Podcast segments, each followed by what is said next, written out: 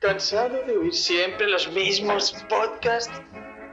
¿Harto de que streamers y youtubers solo quieran venderte la moto? Deja de oír esos podcasts soporíferos. Sed bienvenidos a HDP. ¿Eso qué es? Hoy dormimos poco.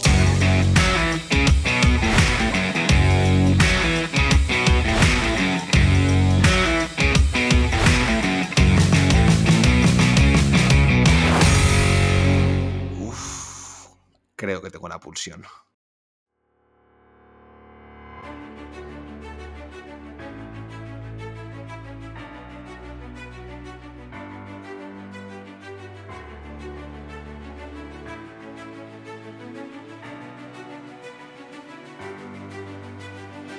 Buenas noches, insomnes, y bienvenidos a un programa más de HDP.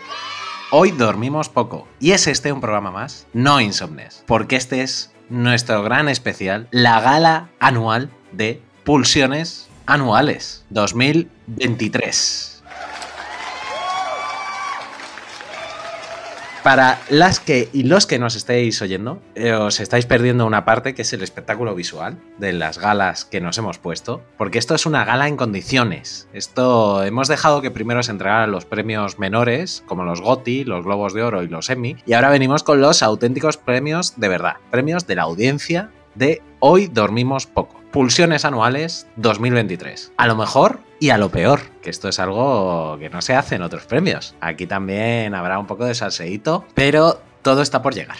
Todo está por llegar. Yo soy vuestro amistoso vecino y amigo Gaijin y vengo acompañado del mejor equipo de maestros del Kung Fu Insomne y expertos host de muchas galas de premios. O sea, lo hacen mejor que Ricky Gervais, lo llevan en la sangre esta gente. Y vamos a empezar con las presentaciones formales y me he traído al yakuza más peligroso del barrio de Camurocho, pero más amable también. Está aquejado de diógenes digital, por lo tanto hay que cuidarle. No hay un yoyo que se le escape y es fan del heladero y creyente en Daniel Warren Johnson y en la palabra de nuestro dios creador Robert Kirkman. Adelante, Borijo. ¡Nani! Efectivamente. Uf, menuda presentación, ¿eh? no sé ni cómo voy a seguir. Estoy. Pues mira, voy a, voy a parafrasearte y decir que estoy extasiado de. ¡No! Perdón, de ¡Sigo poder. siendo una cuña! De poder estar aquí con vosotros para ver lo que nuestros insomnes consideran que es lo mejor del año. Porque necesitábamos ayuda, lo sabéis. Esto.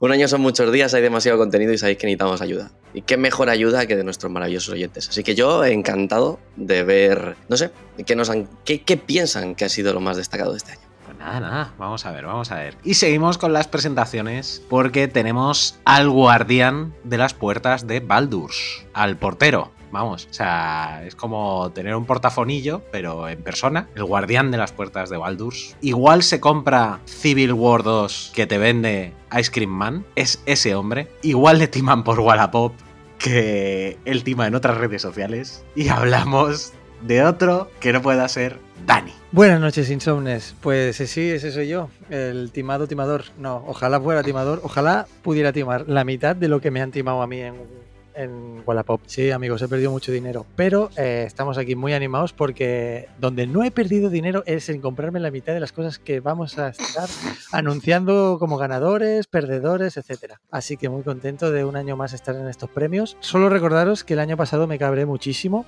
porque Tom Cruise no estuvo presente en todos los premios, de todo, de videojuego, de cómic, todo.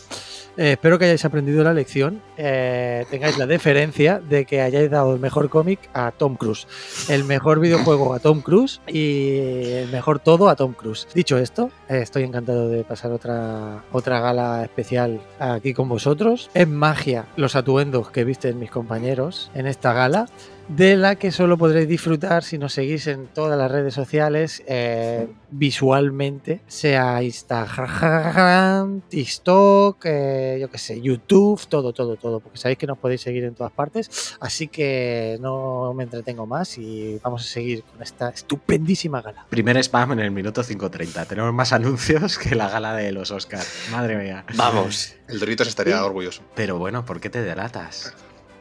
Antes de tu presentación. Si es que siempre le pasa lo mismo. El rey de las entradas adelantadas, el rey de las despedidas en falso. Tenemos aquí al maestro de los juegos de gestión, bien sea con castores o con soldados soviéticos, y por supuesto el señor que adelanta lo que va a ser el Premio Nacional del Cómic todos los años. El señor para el que Moebius y Jodorowsky son como dos amigos con los que se toma un café. Estamos hablando del opositor de nuestros corazones, Izquierdo. Muy buenas noches. ¿Ahora sí? ¿Ahora sí puedo? Ahora sí, ¿no? Oh, oh, alerta por subnormal. Alerta por subnormal. Se me da permiso ya. Joder, Libera, liberad al Kraken. Y me salgo yo ahí. Muy buenas Sí, noches. Muy buenas noches, Insomnes. ¿Qué tal? ¿Cómo estáis? Yo, el café con Jodorowsky, como Moebius me lo tomo. Con Jodorowsky me daría bastante miedo porque el viaje puede ser complicado. Sí, sí, sí. Puede ser un viaje interesante. Te la puedo hincar. Sí, sí. Oh, este es espectacular, señores. Empieza la noche. Madre de Dios, está bien, está bien. Está ¿Cómo se nota que es la gala? ¿Cómo se nota que es la gala que venimos con nuestros chistes Sí, sí, mejor preparados? sí, sí. El premio a los guionistas. El premio a los guionistas, sí. Pues nada, eh, y en esta primera gala de, de cierre, porque para nosotros este es el, el verdadero cierre de 2023. Hasta ahora estábamos todavía en la prórroga. Fíjate si hemos tardado. Somos lentitos para toda la vida. Vamos a empezar con cómics y vamos a empezar con videojuegos. Vamos, a empezar con videojuegos. Eh, esta va a ser la primera gala de un especial de dos, en el que luego habrá una segunda parte con cine y series. Pero hoy vamos con otros de los formatos frikis que nos vuelven locos. Y vamos a empezar con videojuegos, que eh, como sabéis, pues este año les hemos dado mucha caña en nuestro canal de YouTube, con diversos gameplays, comentarios, calentómetros, etcétera, etcétera, y diversos formatos, y que es uno de los géneros que más nos apasiona. Entonces, bueno, vamos a ir un poco de las categorías un poco más flojitas a las más potentes y eh, veremos a ver qué sorpresas nos deparan las pulsiones anuales. Y empezamos la entrega de premios con la categoría Mejor Juego Deportivo barra Conducción.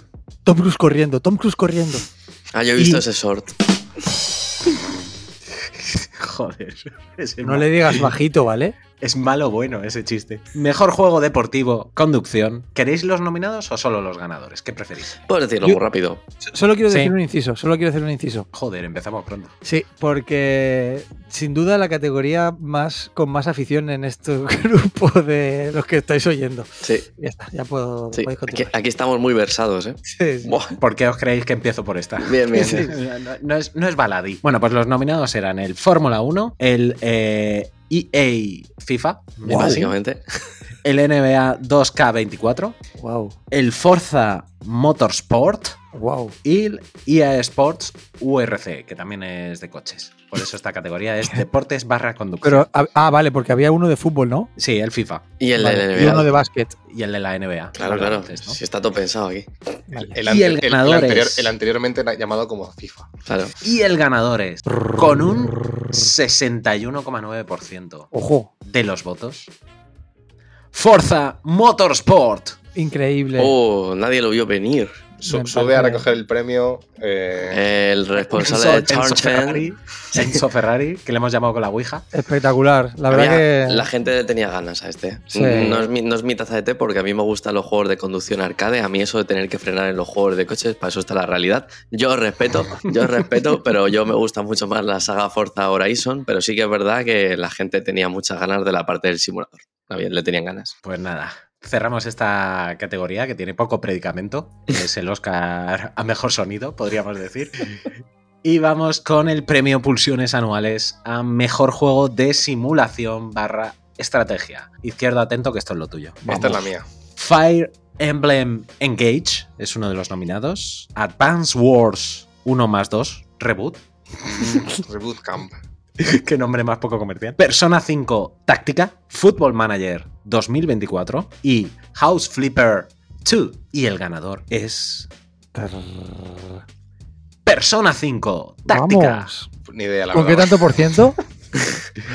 Con un 52,4% de los votos. Es que son muy Pues mira- mainstream estos para izquierdo. Izquierdo, izquierdo es está dentro de la deep web de los juegos de gestión. Claro, no, eh, pero es que yo, estos son juegos de gestión diferentes a los que yo juego normalmente. Yo juego juegos de gestión de trabajar, de hay que, produ- hay que producir, hay que producir eh, cables de... O sea, esta máquina produce cables de cobre cada tres segundos y para que produzca cables de cobre necesito mineral de cobre y no sé qué. Que entonces, quiero decir, de lo que yo digo, de cuaderno y bolígrafo. Sí, sí. Entonces, claro, estos son de, no sé, más. El El año año- que viene va a estar, el año que viene va a sí. estar jodida esta, esta sección, ¿eh? No, el año que viene separamos esta categoría y ponemos por un parte los de estrategia como el Fire Emblem, el Advance Wars y el Persona, que son rollos más RPG táctico. Y luego tú te haces una tuya guapa de, de, de simulación de fábricas. Pero es, el año que viene, el año que viene entre el así. Manor Lords, entre el Manor Lords el, eh, y el. Joder, el, el Frostpunk 2, uf, o sea, pu- puede estar, puede estar muy, muy, muy, muy bien. ¿eh? Es que iba a meter el Cities Skyland 2, pero parece ser que, que se ha pegado un- una buena hostia. salido, ha salido sí. regular de rendimiento. Claro. Y con menos cosas, o sea, las cosas nuevas que tiene están muy bien, porque los edificios modulares están muy bien, la construcción orgánica de, algunas, de algunos edificios está muy bien. Han quitado cosas que estaban que eran muy redundantes de anterior, como lo de tener que hacer el, el agua y las carreteras por separado. Ahora,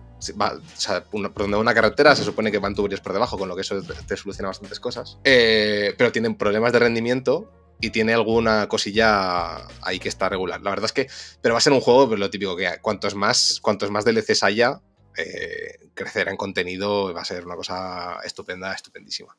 Pero vamos. Muy bien. Pues nada, yo quiero cerrar esta categoría diciendo que fijaos cómo es la vida de un opositor, que para saber lo que es el trabajo de verdad tiene que jugarlo en un videojuego. Sí, sí, sí.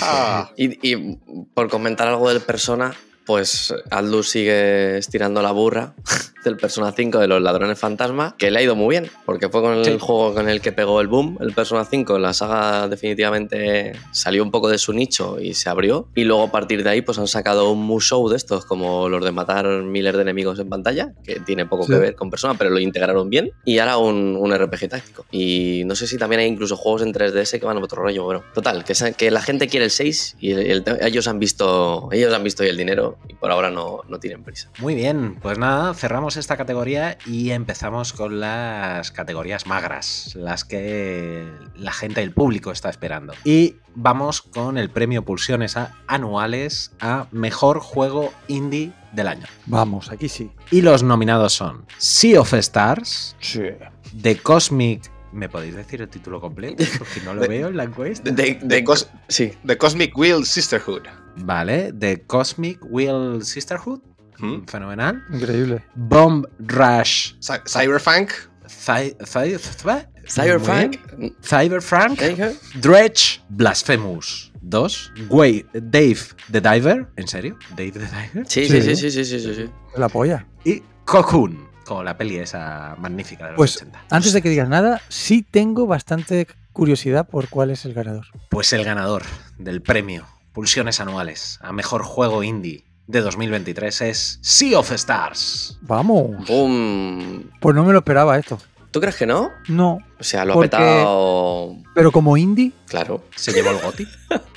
sí, se llevó el GOTI a Mejor Juego Indie. sí, pero con los otros que había, ¿tú consideras que el Sea of Stars es más indie que, por ejemplo, el Blasphemous o el A ver, no sé exactamente a qué quieres referirte, Dani. ¿Puedes profundizar en tu. Pues O sea, que yo que- creo que no el más indie, es al indie mejor, no es al más indie. El o menos, sea, no es el que... el menos indie de esa lista, con diferencia, es el Dave the Diver. Porque sí que es verdad que tiene una empresa Sí. grande detrás y bueno, pues puede haberse nos ahí medio colado. Pero bueno, como no se lleva ningún voto, no ha pasado nada. Cero votos. Para Dave the Diver.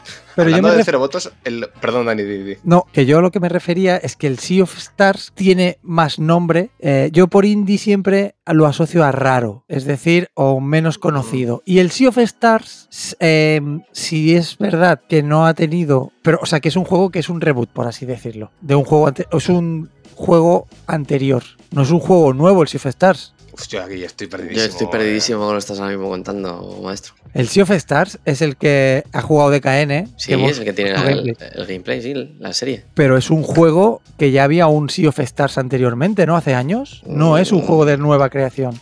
Yo creo que idea. este está. Tengo yo ¿eh? entendido, ¿eh? Yo aquí ab- a- habría- para, para otro programa abriría el, el melón de qué significa indie, qué no significa indie. O sea, qué es indie, qué no es indie. Pues que no tiene una distribuidora detrás metiendo pasta. Claro, ¿eh? Claro. Claro, pero quiero decir, por ejemplo, hay veces que indie se dice a un juego hecho con poco dinero. Eso es. Sí, pero si está dentro de una gran productora, esto es como si dices, oye, la productora es Disney, pero esta película costado Claro. 20 millones. Pues Pero no eso es que digo, que hay, y hay no es veces que, se, hay veces que se meten juegos indie que tienen a grandes productores detrás simplemente porque lo han hecho dos personas. Eso claro, es. que debe ser algo así como lo que ha pasado con el Day de Diver, que tiene O una el estudio- cadena.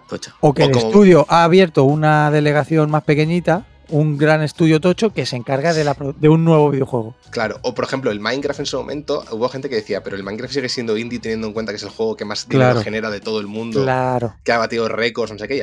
y o sea, que hay gente que utiliza otro parámetro para ser indie. ahora ya no porque lo compró Microsoft, obviamente. Ahora en el momento- desde el momento en que lo compró Microsoft ya no. Pero en la época en la que era Minecraft, que era de Mojang y ya está. La capacidad económica de generar dinero era la que decían de, no, pero esto es indie o no es, es indie. Pero ya sí- sigue siendo indie Minecraft que tiene no sé cuántos millones y no sé cuántos eh, eh, gente, developers detrás y todas esas cosas. Por eso digo que es un melón para otro programa.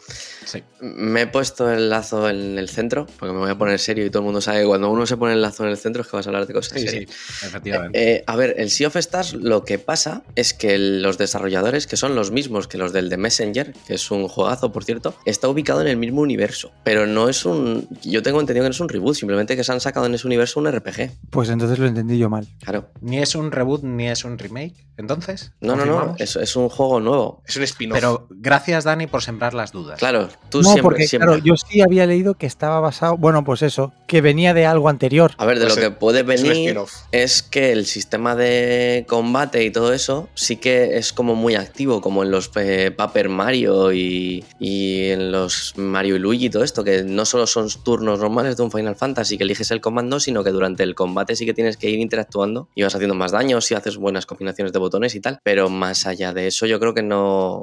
Que vamos, que es propio de ellos, que, que les apetecía un- hacer un RPG y han hecho un RPG.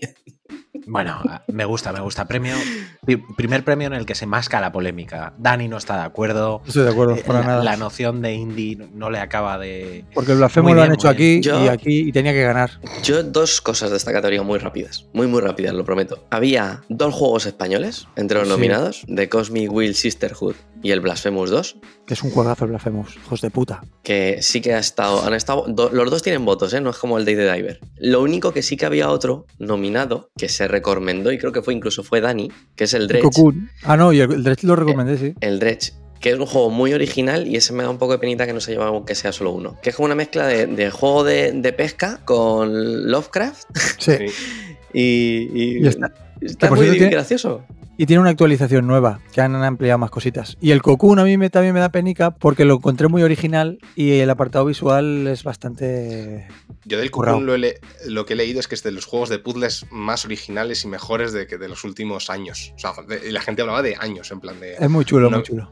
No había ningún juego de puzzles así en, en- en mucho tiempo. Bueno, pues nada, premio Pulsiones Anuales, juego indie del año, Sea of Stars, con casi un 62% de los votos. Y DKN, cuando quieras, te puedes pasar a recoger tu premio. Lo que pasa es que espérate, porque a lo mejor te tienes que levantar más veces durante la gala. Ojo. Entonces, a lo mejor prefieres levantarte una sola y ya de ahí recoger todos los premios. Es un plan perfecto, sin fisura. Y seguimos avanzando en esta gala que no tiene, no tiene fin, no tiene pausa, porque hay que entregar tantos premios. Y nos vamos con el premio Pulsiones Anuales 2023 a Mejor Juego de Rol. Oh, vamos. Y los nominados son Final Fantasy, Juegardo. Baldur's Gates 2, Súper Dani, juegardo. Dos, Dos o no, tres. tres. 3, 3, perdón, ¿Tú eres tonto? Sí. es que eh, estoy un poco miope. Diablo 4, Juegardo. Diablo 7. 7, no me No, no, es 4, es 4. No, cuatro, De hecho, cuatro, fijaos, fijaos que está, lo ve tan regular que alguien ha dicho Final Fantasy. Estamos, Y no ha ya dicho el miráis número, vosotros ya. cuál ha salido. Sea of Stars, de nuevo, Octopath Travelers Dos. Dos. 2. Espérate, a ver, ¿y si hago esto? Ay, ay, por mí, que- por mí que Gallin no sea capaz de ver los títulos en todo el programa, ¿eh? Esto es increíble. Super Mario RPG y ¿The Legend of Star... Stars? No, ahí te he troleado. Venga, mierda, un poquito. y Star Ocean The Second Story. R. R. R. Yo que sí. El puto troll.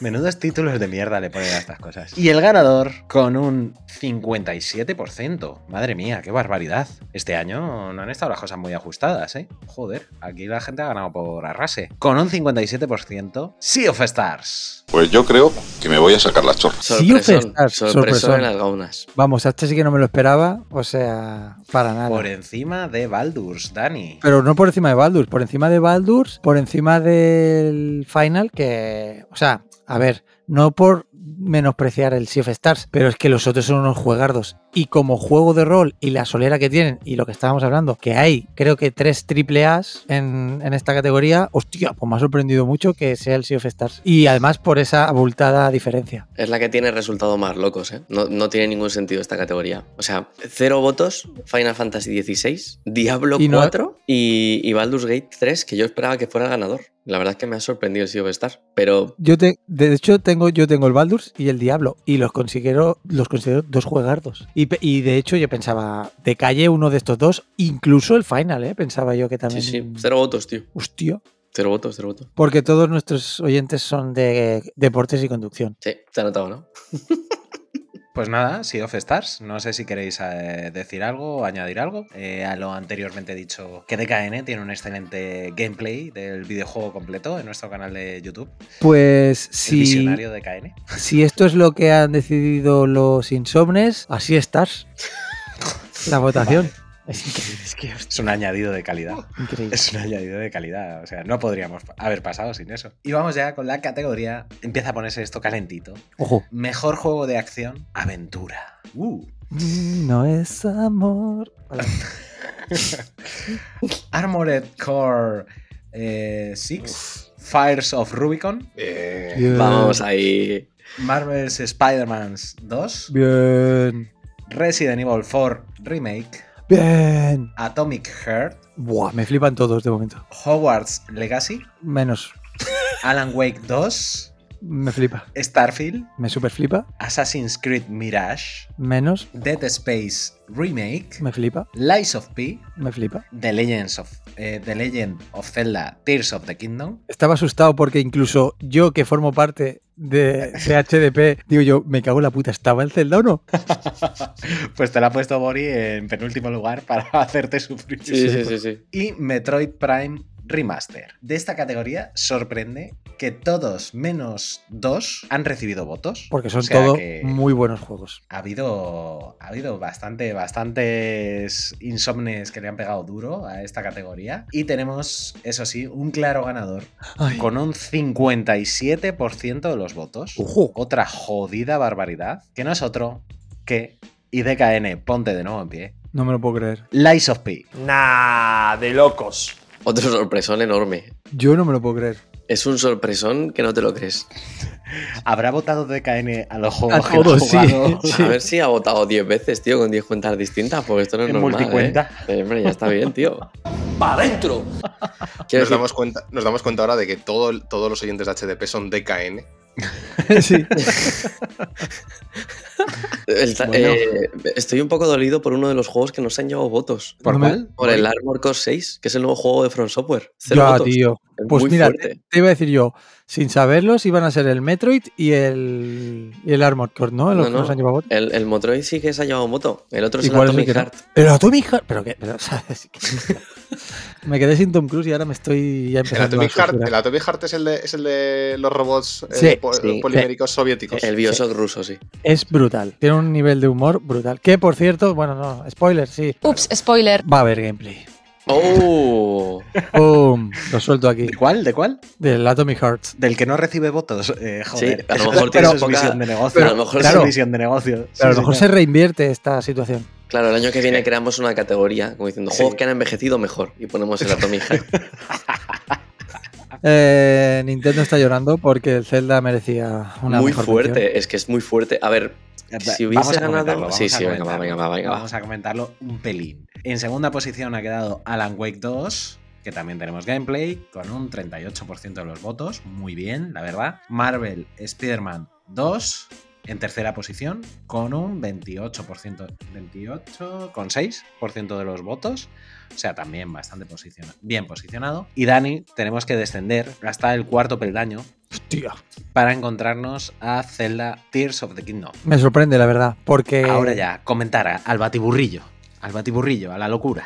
O sea, me sorprende, a pesar de que el Alan Wake es un juegardo, ¿vale? No lo, no lo voy a negar, pero por lo que representa en la industria el Zelda, pensaba yo que iba a estar un poquito más por encima, vaya, que se iba a dar de hostias por los primeros puestos. Y de hecho, yo es que considero que debería haberse dado de hostias por, el, por, los, por los primeros puestos. Que me sorprende bastante lo del Lies of P. Porque. O sea, un juego bastante nuevo y tal. Pero bueno, estoy contento, ¿eh? Porque además todos los comentarios ahora del Lies of P son muy buenos. Lo ponen en una valoración muy alta. Y.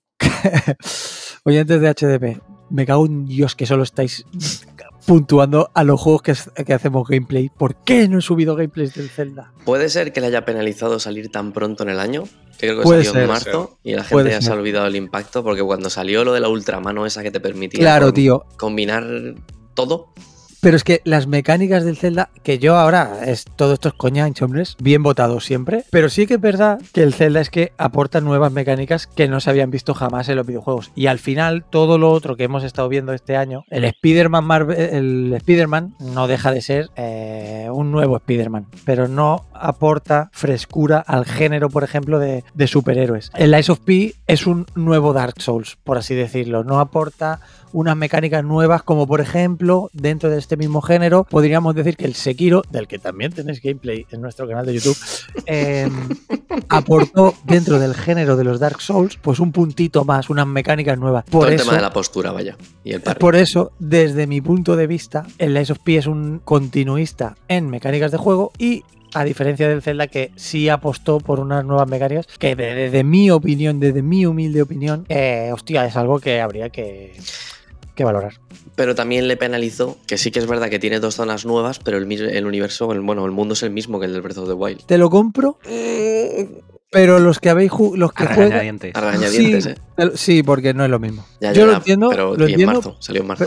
sí, y que es la Switch. Yo sí que te compro que al final, a ver, Lies of P, lo que yo he estado viendo, pero no lo he jugado, porque sí que es verdad que he visto algunos vídeos de DKN. eh, me parece buen juego, pero sí que es verdad que sigue la fórmula Souls al pie de la letra. al Sí. pie de la letra. Luego te puede salir mejor o peor la fórmula y el juego mejor o peor. Y está salido dentro de los buenos, pero es, La historia está muy chula. es un Souls. Yo que, que juego a través de vosotros. juego, con mis avatares en el mundo de los videojuegos. La historia de Lies of P está muy chula, muy muy chula. Y los combates son bastante espectaculares. Sobre todo en cuanto hay un jefecillo, la que se monta es, es Mm. bastante parda. Entonces entiendo que, bueno, sí. Es que la categoría es acción y aventuras. Sí, sí, sí. No, y, si ves los nombres es una locura. ¿eh? Solo con los nombres Eh, ya se ve el, sí. el año que hemos tenido. Sí, bueno, sí, es que ha sido un añardo impresionante, ¿eh? Esperad que os gusta correr. Que os gusta correr, loquitos. Por, por eso os gustan tanto los juegos Una pregunta. ¿Era en esta categoría donde estaba el Starfield o era en la anterior? Sí, en esta, en esta. En esta, en esta, el Starfield. Mención especial al Starfield, que es un juegardo también. Sí, pero no queda en podio, Dani. No, pero el quiero quinto, decir que es. Inmerecido, inmerecido el poco valor que se le ha dado a este juego, no nosotros, ¿eh? sino en, en En la general, industria. en la industria, para lo también nuevas mecánicas que aportan a este género. No sé, hoy estoy muy mecanizado. Sí, sí, estás, estás de mecánica. Sí, sí. Pues nada, vamos, esto ha sido un simple calentamiento todo esto, porque vamos con la categoría más potente, que no es otra que el premio Pulsiones Anuales 2023 a Mejor Juego del Año, según la audiencia de Hoy Dormimos Poco. Y los nominados son, joder, me toca repetir los mismos nombres cinco veces, pero bueno, es lo que hay. Alan Wake 2, No, pero este era Baldur's tres. Gate, Baldur's Gate 3, Marvel's Spider-Man 2, The Legend of Zelda Tears of the Kingdom, Super Mario Bros. y ya está. Super Wonder, Mario Bros. Wonder, Wonder. Wonder. Wonder, venga, Wonder. Armor, eh, Armored Core eh, 6, Fires of Rubicon, Oh, ya. Starfield y Final Fantasy XVI. Y con un 47% de los votos, Hostia, es arrasando, arrasando. Ponte, te- ponte en pie, otra vez, DKN. Hoy no te creer. sientas, hoy no te sientas, porque ha ganado Alan Wake 2. Ué. Nuestros oyentes son unos trolls. Sí, pero son unos trolls, pero que tenemos unos trolls de categoría. O sea, no, putos trolls. no ha ganado ni la categoría de mejor juego de acción aventura y gana el juego del año, tío. Es que sois unos trolls. Pues nada, vamos a repasar el podio y ahora ya os dejo meteros al batiburrillo como os gusta. Porque en segunda posición tenemos el Super Mario Bros. Wonder Trolls. con un 14% de los Es buen votos. juego, es buen juego, es buen ¿Has juego. visto la lista de nominados, cabrón? Eh, Y- Puede ser de los mejores de la lista de. Dani, Trolls. No. en el puesto número 3 con 14% también de los votos. De hecho, están empatados, ¿eh? Eh, o sea, el 2 y el 3 están empatados, que son el Super Mario y el Baldur's. Trolls. Tu puertita. Tu Sí. puertita está entre el segundo y el tercer lugar. Ahí está, luchando fuerte. Y una vez más, nada, hostia, hostia sí, del Armor Core comentaros. 6. Sí, correcto. hostia del Armor Core 6 y hostia del Zelda. Pobre Zelda. Con un tío. 4,8% de los votos. Y el Baldur's me, me duele en el alma porque es un juegardo también. Que no digo que el Alan Wake 2 no lo sea, pero es que es un juegardo y. ¡Ay! Sacó las herramientas otra vez. Es que tiene mecánicas que aportan frescura al género. Y ya está, ahí. Y el Alan Wake lleva droga, Sí, claro. piensa. La verdad es que el Alan Wake, yo de lo que he visto del gameplay de DKN, igual la historia creo que está muy muy chula. Es una historia que si la lees en cómic o en libro, yo creo que te atraparía. Hmm. Y creo que eso en el videojuego está muy bien trasladado, porque incluso el protagonista tiene fases ahí como un poco oníricas y de cambios de escenarios así un poco extraños. O sea, no es la típica de fantasmas y zombies. Y creo que, que lo que es la narrativa está muy bien hecha. Parece ser que ha despertado. Esto, Dos, dos veces. Wake. Ah, igual. esto como hereje del género es lo que tengo que decir. No, no, te he visto muy puesto, ¿eh? O sea, Sí, sí, sí, sí, sí. si hubieras dicho Parece- que eres experto, esto Parece no que a sepas de Sí, videojuegos, sí. sí.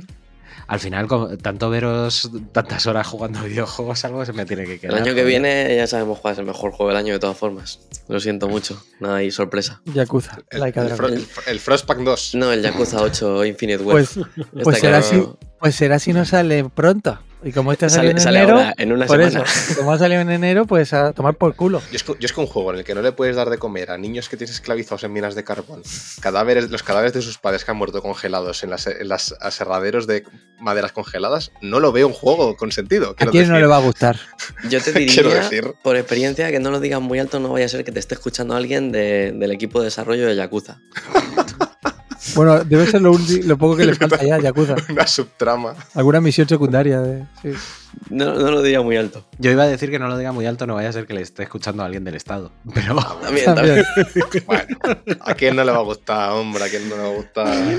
Pero eso ya. Bueno, y, y ya vamos eh, con la categoría final, eh, la categoría canallita, de que siempre incluimos en HDP y que no hacen en otros premios, que es el premio, el RATSI, el premio Pulsiones Anuales al peor videojuego del año. Y este año la lista de nominados también está calentita, porque tenemos aquí un School Island Rise of Kong, Quantum Error. Que ya lo del título pues ya, ya nos indicaba por dónde iba, por dónde podía ir la, la vaina. Regular. Mi favorito, The Lord of the Rings, Gollum. y The Walking Dead, Destinies. Y el honorable ganador de esta categoría, con un 71% de los votos, una auténtica barbaridad, no es ni, más ni menos que nuestro querido Bartolo de la Tierra Media, The Lord of the Rings, Gollum. Increíble. Hostiazo se ha pegado. Nadie lo vio venir. Y, y mi- y mira que eh, el de Skula, el de Kong, yo he visto vídeos y es, y es una cosa tan terrorífica. Es que es tan terrorífica. ¿Pero has visto vídeos de Gollum? Sí. También, Vamos- también, también, también. En esta categoría vamos a tirar de, un- vamos a tirar de unas herramientas, ¿vale? Para que valoremos en conjunto la purria de la que estamos hablando. Es una herramienta que a mí no me gusta mucho en general, pero es Metacritic, ¿vale? Un poco de las medias que se ha llevado, ¿vale? Vamos a empezar con, el, con los nominados. O sea, es que había, había competencia, no te creas que no había competencia. Quantum Error parece el más decente y tiene un 40 de media, un 3,3 de los usuarios. ¿vale? Un juego de bomberos, por si no lo habéis visto, que es, es atroz. Es completamente atroz. O sea, quieres quemar el juego. Sí. Luego, ¿eh? el siguiente que más nota tiene es The Walking Dead Destinies, que no es que haya salido mal, es que ha salido terriblemente mal, que tiene un 29 de nota media, un 2,6 del público. 2,6. Es duro también, ¿eh? Es bastante duro, la verdad. Y luego, Skull Island Rise of Kong, que era, yo eran mis candidatos, ¿eh? el Gollum o el, o el que dice izquierdo, este del Rise of Kong. Un 23 de media con un 3,8 del público. O sea, ojo, tiene más ahí del público que el Walking Dead. Este juego lo que le ha faltado, por lo visto, además de ambición, es, tiempo de desarrollo. que Les ha, sido un desastre. Y nuestro maravilloso ganador no tiene tan mala nota en, medias de la prensa, que tiene un 34. Sigue siendo una mierda, pero tiene un 34. Eso sí, el público se ha cebado con él y tiene un 1,2. Hostias. Que un 1,2 1,2 de de Metacritic es, 364 usuarios. es que solo lo ha votado el equipo que lo ha hecho. Pero es que yo, yo no he visto nada del videojuego, solo he visto las imágenes de algún gameplay. Y es que, claro, con, la- con el pelito que le pusieron de Bartolo Increíble. Y los ojos. Y los ojos. Es que es durísimo. Bueno, mira, que, mira que Gollum es feo, pero joder. Yo siempre Pero he visto el mismo gameplay, tío. Yo no sé si el juego va más allá de una mina en la que Gollum está saltando. He visto siempre el mismo gameplay. Y digo, pero hay juego más allá de esta mina que salta y se cae. Si luego se pasa por la M40 y a hacerles ojitos a los camioneros. Están, están utilizando el videojuego, están utilizando el videojuego para hacer torturas a prisioneros de guerra. O sea, no digo más. o sea que estáis de acuerdo, ¿no? Con Sí. el ganador de la categoría. Es lo que pasa con el clásico, si no sabes, ¿para qué te metes? Que Daed, Daed Ali, que es una compañía alemana eh, especializada en hacer aventuras point and click, y dijeron, pues nada, vamos a hacer una aventurilla aquí de Gollum y le vamos a poner el pelo a Bartolo. Y seguro que todo nos va bien. Pero es que además me da rabia porque dirían, Señor de los Anillos, se vende solo esto. Sí. Lo vamos a reventar. Seguro que lo mismo pensaron con los anillos de poder. Seguro. A mí esto Pero, me o sea, hace... Sí, Que iba a decir que me he dado cuenta viendo la categoría que todos eh, son adaptaciones de cine o series. Porque está The Walking Dead, está este del Señor de los Anillos, está el de Kong, que vendrá de todo lo que es Monarch y todo esto. O sea que todos son. Las adaptaciones no siempre salen bien, o podríamos decir que las adaptaciones habitualmente salen mal. Claro, a lo- también Bueno, te diría El que a lo cuanto un mejor- error, vamos a darle que es original. Que al final es un juego de bomberos que ha salido muy malo. Pero en teoría no, no está basado en ninguna IP. Pero es, a es- bueno, malo por sí solo. Si, si hay cinco malos en la categoría y tres son Sí, eso sí, adaptaciones. eso sí, eso sí. joder. Sí, sí. Claro, pero el tema también puede. Pues mira, a lo mejor has dado tú con la clave. Que no hayan. O sea, que. Ay, va a salir una serie Monarch, por ejemplo, tal. Vos vamos a sacar un videojuego tal. eh, pues tenéis seis meses para hacerlo. Pues hasta aquí llegamos. Ojo, pero siempre. Pero ha habido videojuegos de, basados en, en productos audiovisuales que salían en el momento. O sea, quiero decir, los juegos de Seos Anillos para PlayStation, el, el del Retorno del Rey era la, la hostia. Tremendo. Y os voy a decir, este año ha salido uno de Robocop, bastante decente. Sí. De una sí. empresa que hace años hizo uno de Rambo, que debe ser de los peores juegos de la historia. El de Robocop está guapísimo.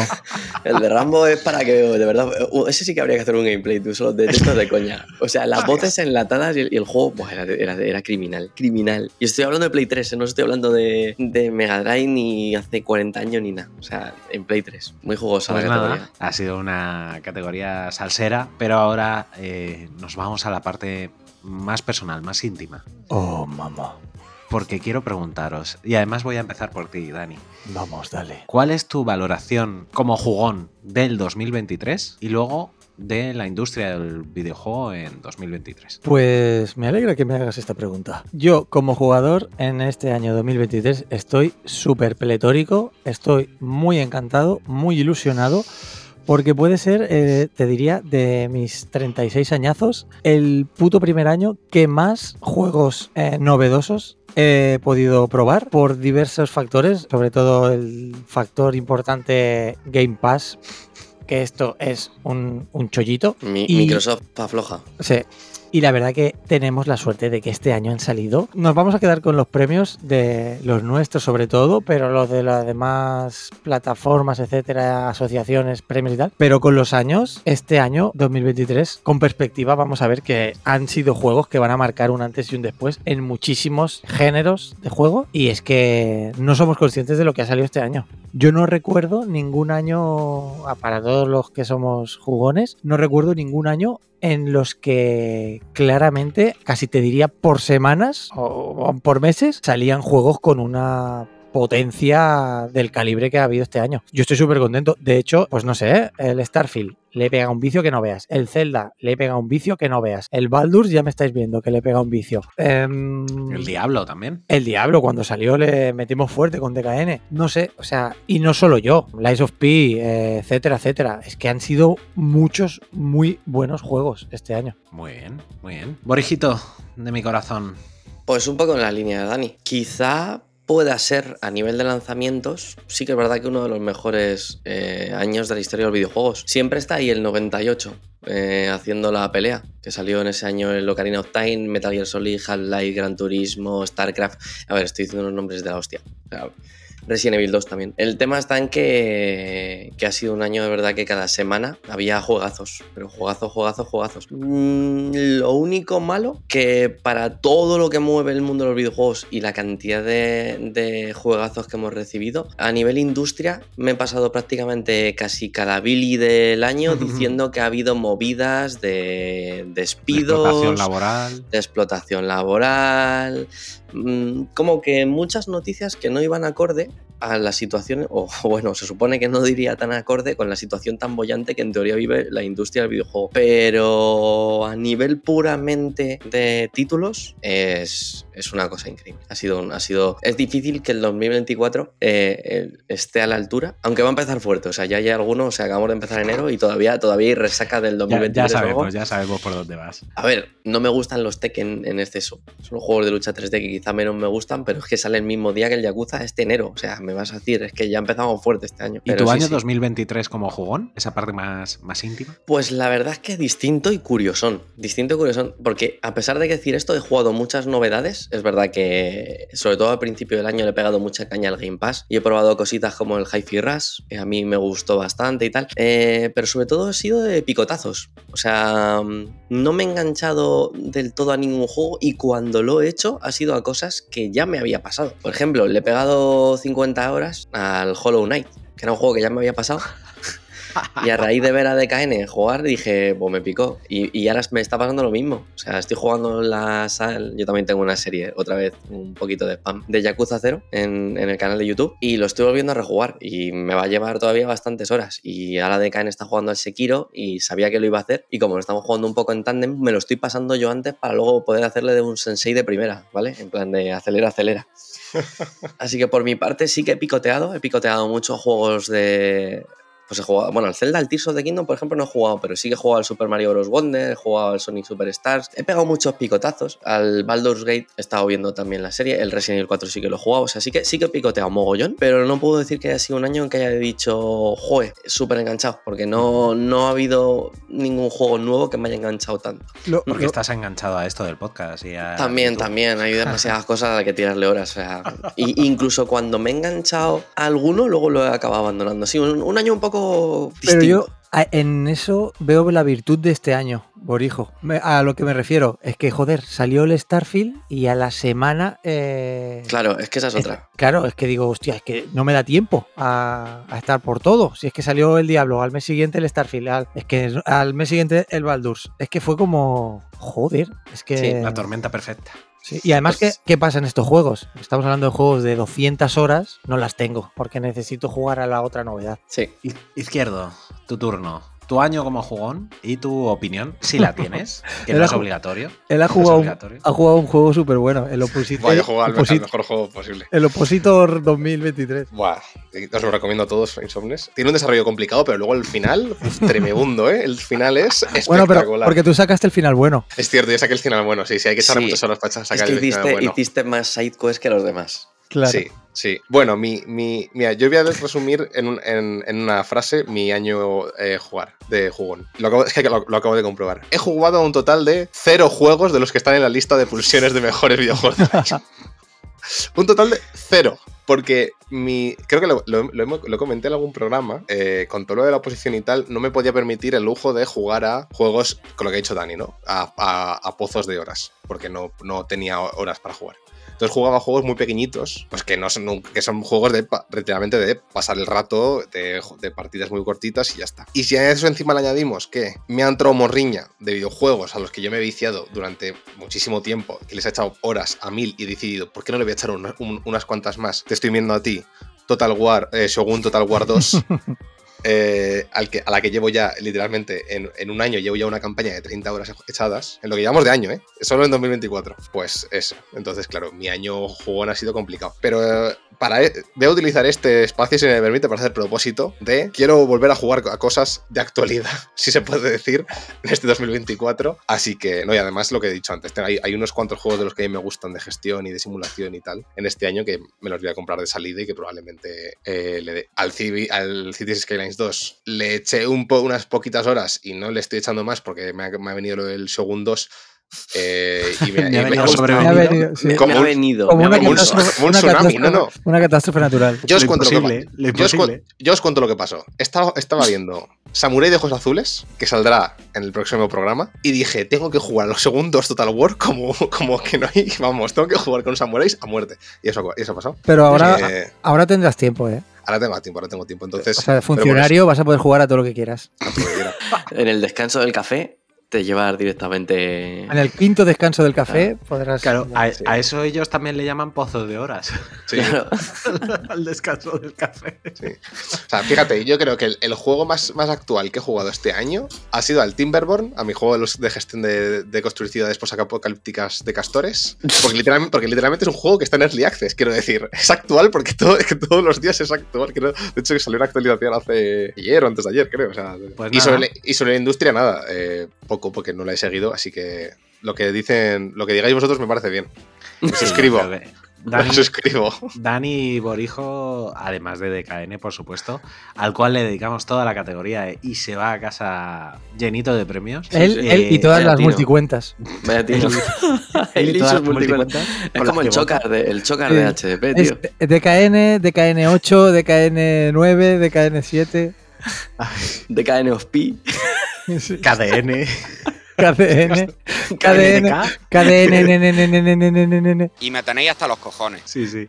Pues le dedicamos esta categoría, pero que yo creo que vosotros dos y, y, por supuesto DKN sois los que estáis más al cabo de la actualidad. De hecho, lo vemos en las bilis y lo vemos mes a mes con los calentómetros, incluidos bailes. Sí. Y llegamos al punto de todas las galas en el que, eh, si esto fuera, por ejemplo, una gala de los Goya, eh, saldría un monologuista casposo y empezaría a darnos la tabarra durante al menos entre 10 y 15 minutos. Aquí no hacemos esto. Vaya por. Dios. Aquí, directamente, Yo puedo, ¿eh? damos paso a nuestro spam de redes sociales y a nuestras cuñas de nuestros queridos y queridas patrocinadores. Así que, adelante. Seguid las redes sociales, arroba hoy dormimos poco. Somos activos en Twitter y también en TikTok. Publicamos en Insta y tenemos Discord. Que si subimos a Tumblr, pero ¿qué es eso? Ah. Y si os parece en MySpace también, no te fastidia. Hermanos del vicio, alzad vuestras voces hacia el cielo si pensáis como yo que vuestras bilis son un templo. Pues ¿por qué no demostrarlo poniéndole bilieras?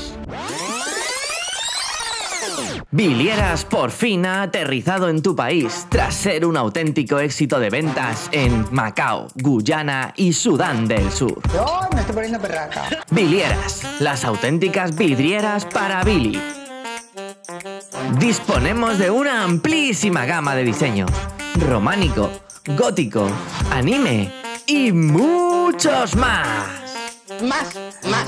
Dale alma a esas puertas tan desangeladas con bilieras. Y recuerda, si tu vicio es un templo, demuéstralo con bilieras.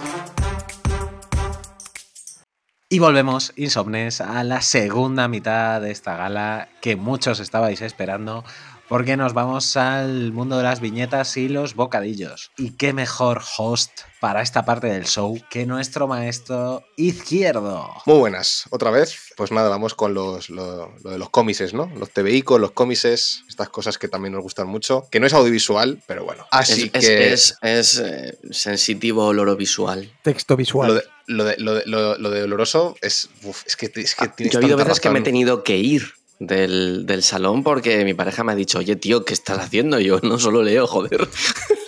Es la tinta que corre por mis venas. Yo eso lo hice, yo lo, hice una vez. Estaba, estaba eh, con mi pareja, eh, pequeño off topic, en, en Sí, sí, todo esto para decir que en, en, en, un, en un centro comercial.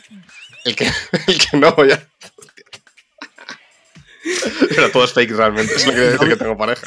Novia, en algunos casos mujer, incluso podríamos decir. Sí.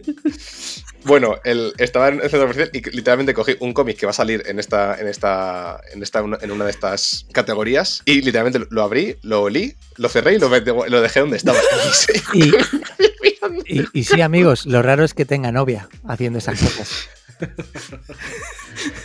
Y aún así, y aún así triunfamos. Si, si- si la vida, si la vida para nosotros nos ha sonreído de esta manera, imaginaos vosotros y vosotras, insomnes, lo que podéis Voy. conseguir. Voy a deciros una cosa tremendamente seria. Voy a mirar hasta lo- los ojos. Me fío mucho más de las esnifaditas de izquierdo que de algunas críticas de Wacom. Joder, Sí, totalmente. Ay.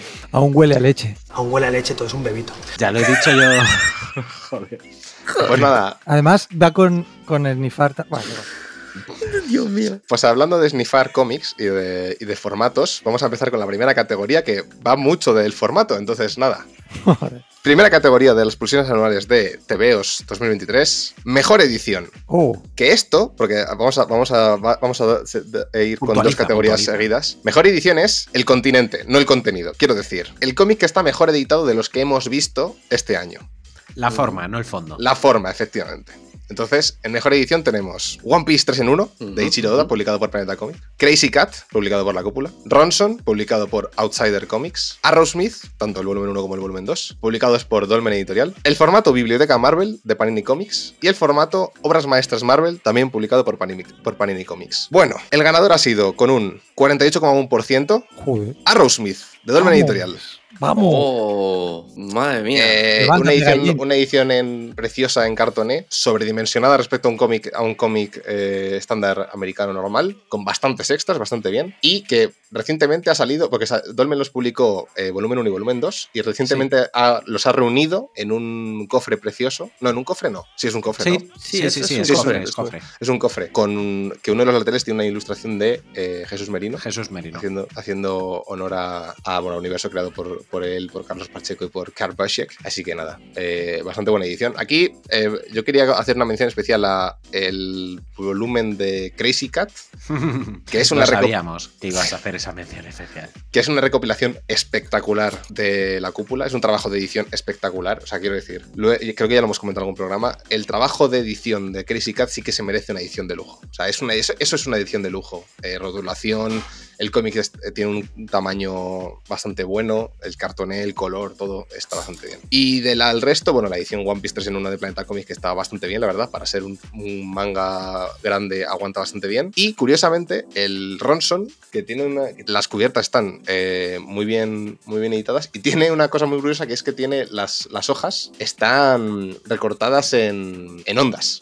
No sé, si lo- no sé si me vais a entender esto, pero sí, están... Lo tengo por aquí además. Vale, esto va a ser como intentar explicar Inception sin imágenes. Vale. No, no, pero, pero excepción. O sea, lo, lo siento, si no lo veis, pues mirad, seguidnos en YouTube. ¿Sabéis insomnes estas tijeritas ¿Sabes? de niños que recortan? Eso, exacto, exacto, exacto. Dale, Dani, dale. Sí, haciendo pues eso, zigzag, pues eso. Perfecto, pues eso.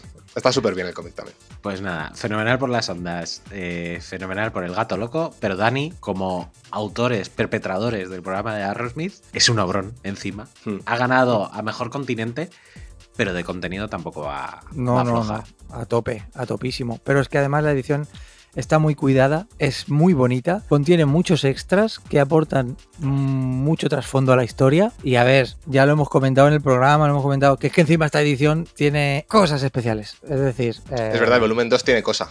el volumen 2, bueno, Tiene continente y contenido. tiene Sí, continente y contenido. Sí. Y Yo, ¿Sabéis qué pasa? Tengo como 100 en mi cabeza ya. Lo que pasa es que estaba pensando que quizás es demasiado pronto. Pero bueno, habéis entrado, ya habéis visto entrar. 100 que 100 de saber de sobra de qué estoy hablando. 100.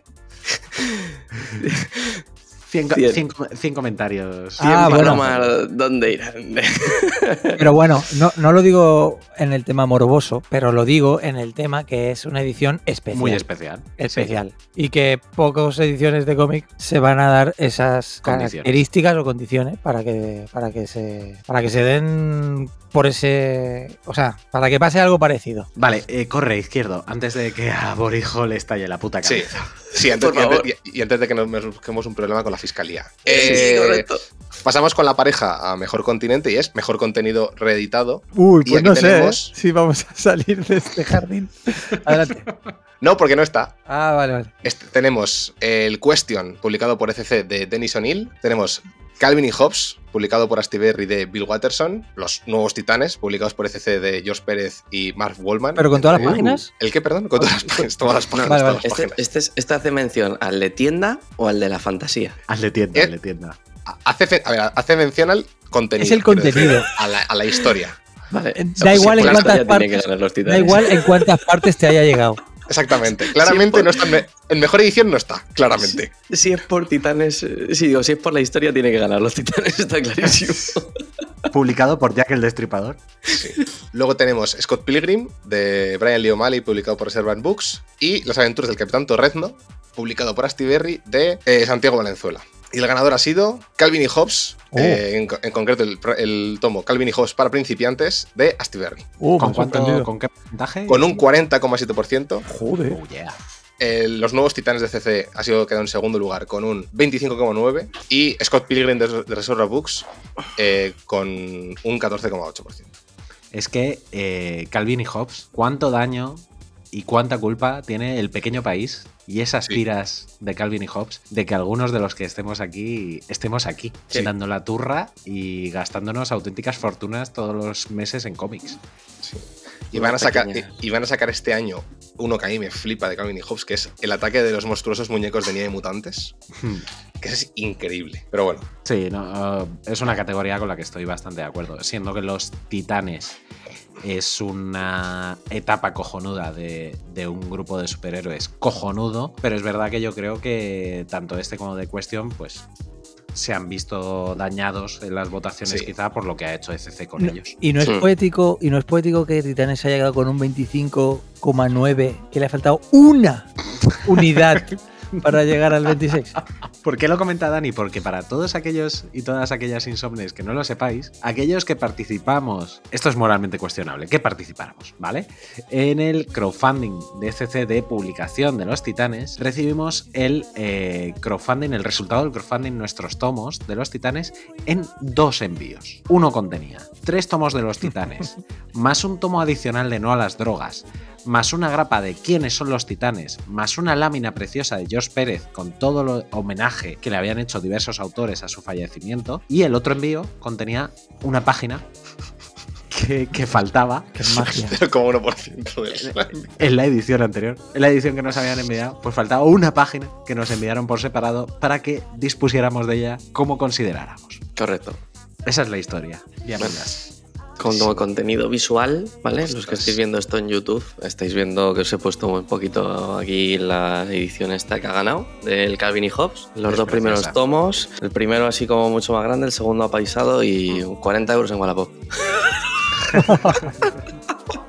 no la visteis venir. Qué cruel. Bueno, Vaya. Pa- Parece que alguien no es tan nostálgico como, como No, otros. me gustan mucho, tío, pero mm, 40 euros en Wallapop. ya está, 40 euros. Están bien, ¿eh? Están bien, o sea, son lo que son, son historias súper divertidas. Calvin y Hobbes, tú lo has dicho, el pequeño país. Hombre, no, mucho- no vas a decir que es una son- no vas a decir que es una son mierda, mogollón de no, no lo números, son- vendes. Son, mogollón de números, no, pero son mogollón de números y me bajo más que nada por eso. hablamos Que- luego, hablamos luego, Bori. ¡Ojo! ¡Ojo! Ojo, la ve- sorpresa. venta en directo. Bueno, seguimos. Em, a partir de ahora he dividido la gala en los diferentes mercados mayoritarios que encontramos cuando compramos cómics, que básicamente es mercado europeo, mercado asiático, mercado nacional y mercado estadounidense. Vamos a empezar por mercado asiático, básicamente manga y manga, porque es el que tiene la- menos, menos... Básicamente hemos hecho una categoría que lo engloba todo y es mejor manga. Tengo, tengo el, el cuer- el corazón dividido en esta categoría. Lo digo en El serio. corazón- ¿Tienes el corazón partido? Corazón partido. Ojo, pues esta ha sido, esta ha sido tela, ¿eh? Ahora, ahora lo vemos. Aquí hemos puesto eh, bastantes, no solamente hay, hay muchos nominados, porque como era una sola categoría, dijimos, bueno, dimos bastante manga ancha a que votaseis lo que Oh, quisieseis. Entonces, Manga, empezamos, manga. Muy buena esa. Mangancho. empezamos con One Piece, de Ichiro Oda, publicado por Planeta Comic, The Climber, de Shin, Shinchichi Sakamoto y Jiro Nita, publicado por Milky Way Ediciones, Full Night, de Kasumi Yasuda, publicado por Milky Way Ediciones. Suda. Ah, pues chicha suda, ya se puede duchar. Madre de Dios. Con los nombres estos. Evol, de Atsuki Kaneko, Ka- Kaneko, sí, de- eh, publicado por Panini, por Panini Comics. Blue Lock, de Muniyuki, Muniyuki Kan... Oh, joder, dices Gaijin que lo tienes difícil. De Muniyuki Kaneshiro y Yusuki Nomura, publicado por Planeta Comic. Yo lo tenía difícil por la miopía, no por, no por, no por los nombres que tenía que leer. Goodbye Eri, de Tatsuki Fujimoto, publicado por Norma Editorial. Hajime no Ippo, publicado por George Morikawa, publicado por Planeta Comic. Kowloon Generic Romance, publicado por Jun Miyuzuki, Mayuzuki, publicado por Norma Editorial. Vamos. Jujutsu Kaisen, de, de, de GGA, GG, YG, eh, Akutami, publicado por Norma Editorial, y Die Dark, publicado por Q Hayashida, publicado por ECC. Eh, la verdad es que ha, sido, ha estado bastante porque todos tienen, todos tienen algún voto, y de hecho todos tienen más de un voto, pero finalmente el que se ha llevado el gato al agua no ha sido otro que Kowloon Generic Romance, No me lo con puedo un creer. 37% del. Ojo, con un 37%, eh. No me lo decir, ha puedo estado creer. muy reñido. De locos. Sí, porque el segundo puesto Como ha sido para. La verdad que sí, la verdad que. Gracias, la- Insomnes. la- no, no nos hemos cansado de recomendarla en, en HDP y es que la verdad es que es una cosa. Loca.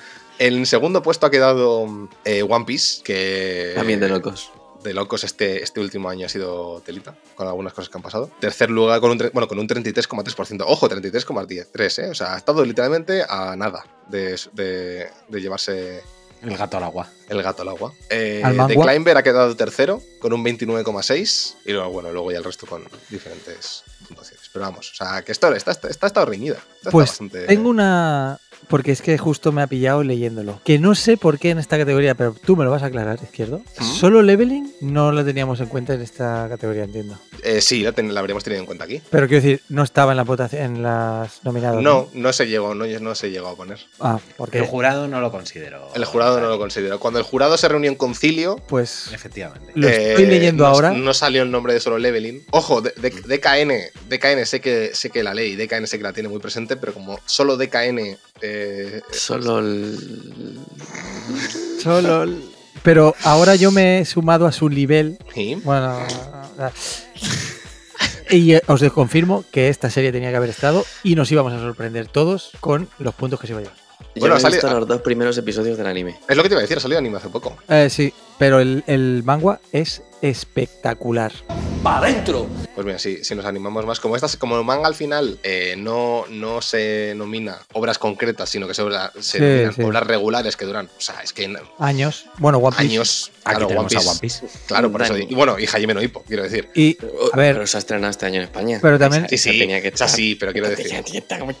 Pero, y que también- no podíamos meter todo porque tampoco hemos podido meter el- ese bombero con los dedos maravillosos del Claro, fuego. que te, que- que te me, indigna, me indigna un poquito, Dani. Un poquito. eh, Solo leveling de indignación, ¿vale?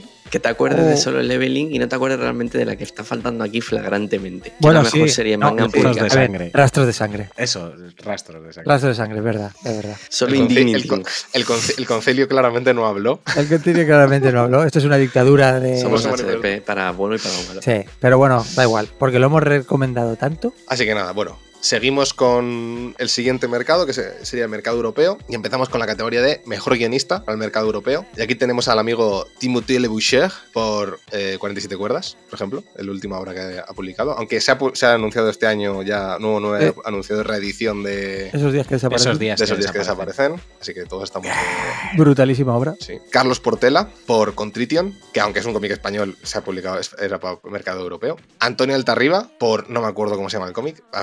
Doy la vuelta. El cielo en la cabeza. El cielo en la cabeza, eso. 20 euros a.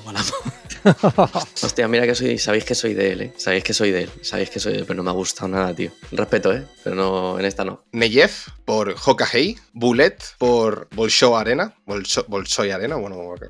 Bozoy. Y eh, Si Lewis sabe de ruso, eres tú. O sea que.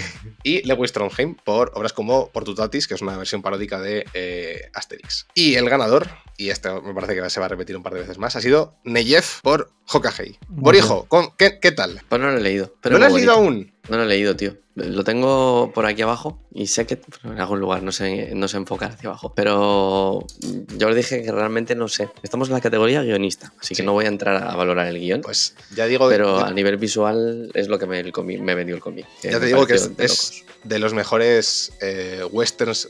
Hay una cosa muy curiosa con el mercado franco-belga, que es que tiene una tradición muy, muy extensa de, de, De westerns. de- de western.